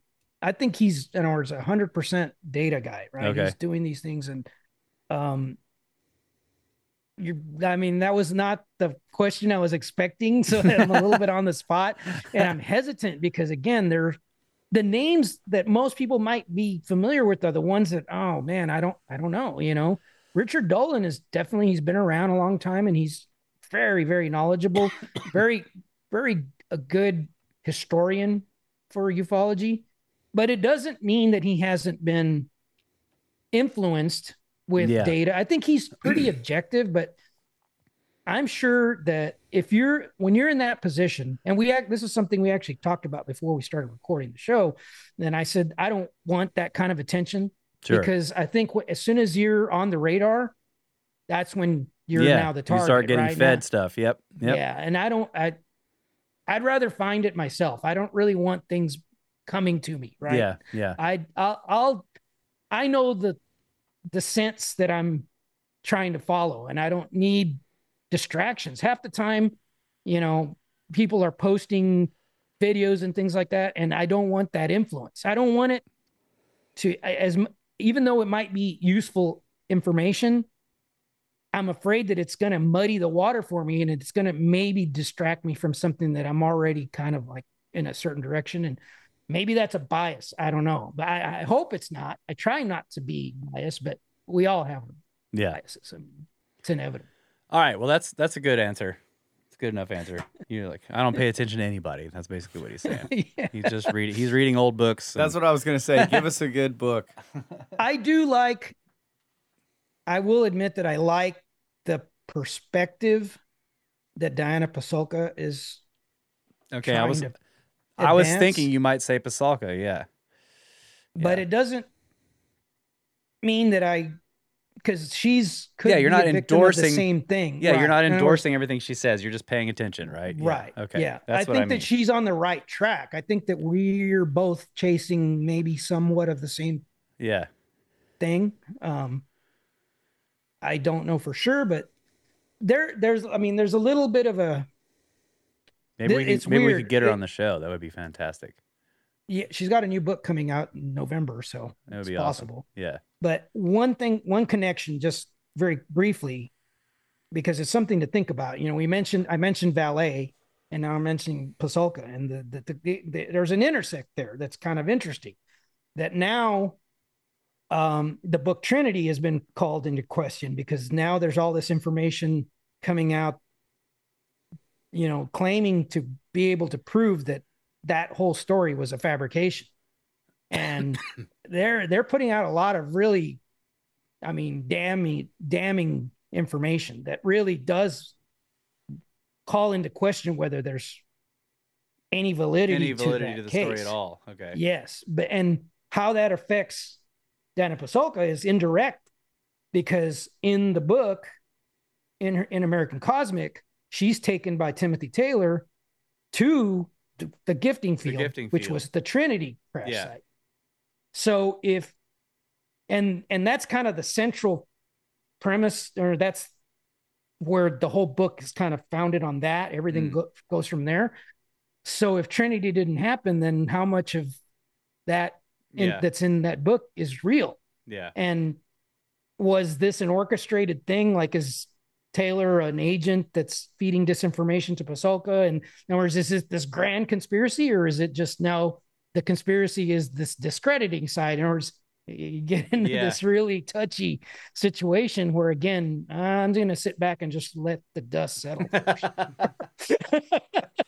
In other too- words, it's too you're gonna get to that later. Yeah. We're gonna get to that later. yeah exactly I see that this is your own strategy for yourself as well. You're like, all right, Yeah, all I'll, right. I'll, I'll get to I'll that get to later. That's good. That's good. don't commit You gotta hold yourself to the same Can't be standard. wrong you're if you don't freaking ever make a forcing us to go down.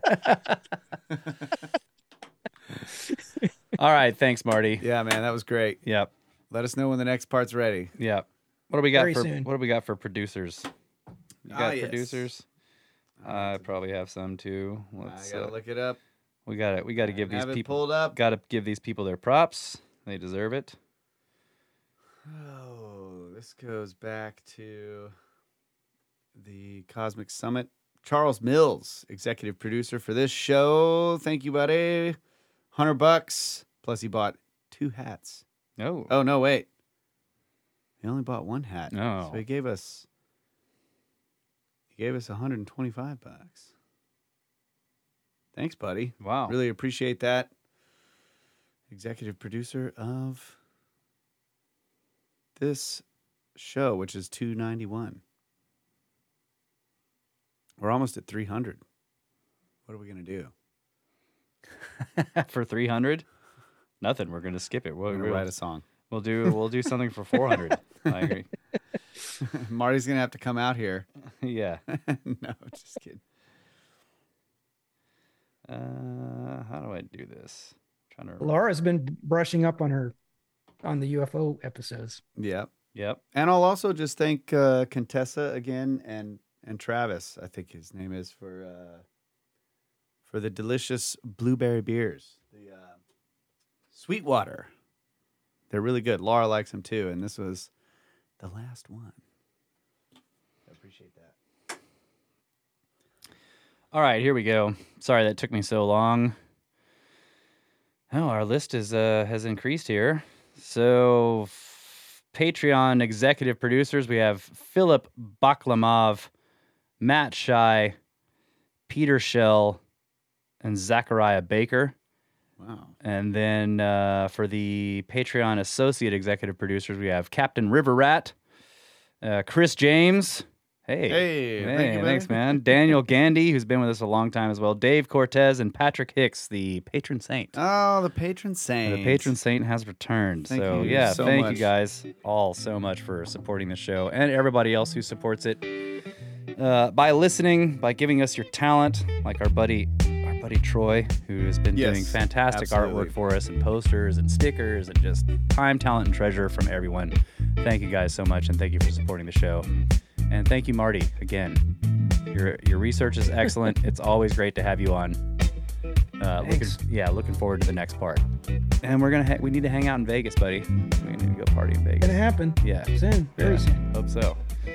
All right. Good night, everybody. We love you guys. Always have. Always will. Get back to work. you missed it. Good night, Adama. I, did- I knew my part. You just didn't say yours. what? You're supposed to say goodnight. I was Dominic. waiting for you to say goodnight, and I was gonna say. I didn't want to point at you. I was pointing at me. All right. Thanks, Watcher. Yeah, thanks, thanks, Marty. Watcher. Thanks. Thanks, everybody. Good night. Night, everybody. Thank you.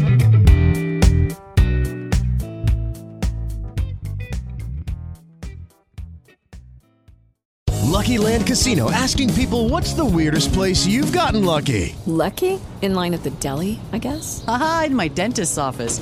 More than once, actually. Do I have to say? Yes, you do. In the car before my kids' PTA meeting. Really? Yes. Excuse me, what's the weirdest place you've gotten lucky? I never win and tell. Well, there you have it. You can get lucky anywhere playing at LuckyLandSlots.com. Play for free right now. Are you feeling lucky? No purchase necessary. Void where prohibited by law. 18 plus. Terms and conditions apply. See website for details.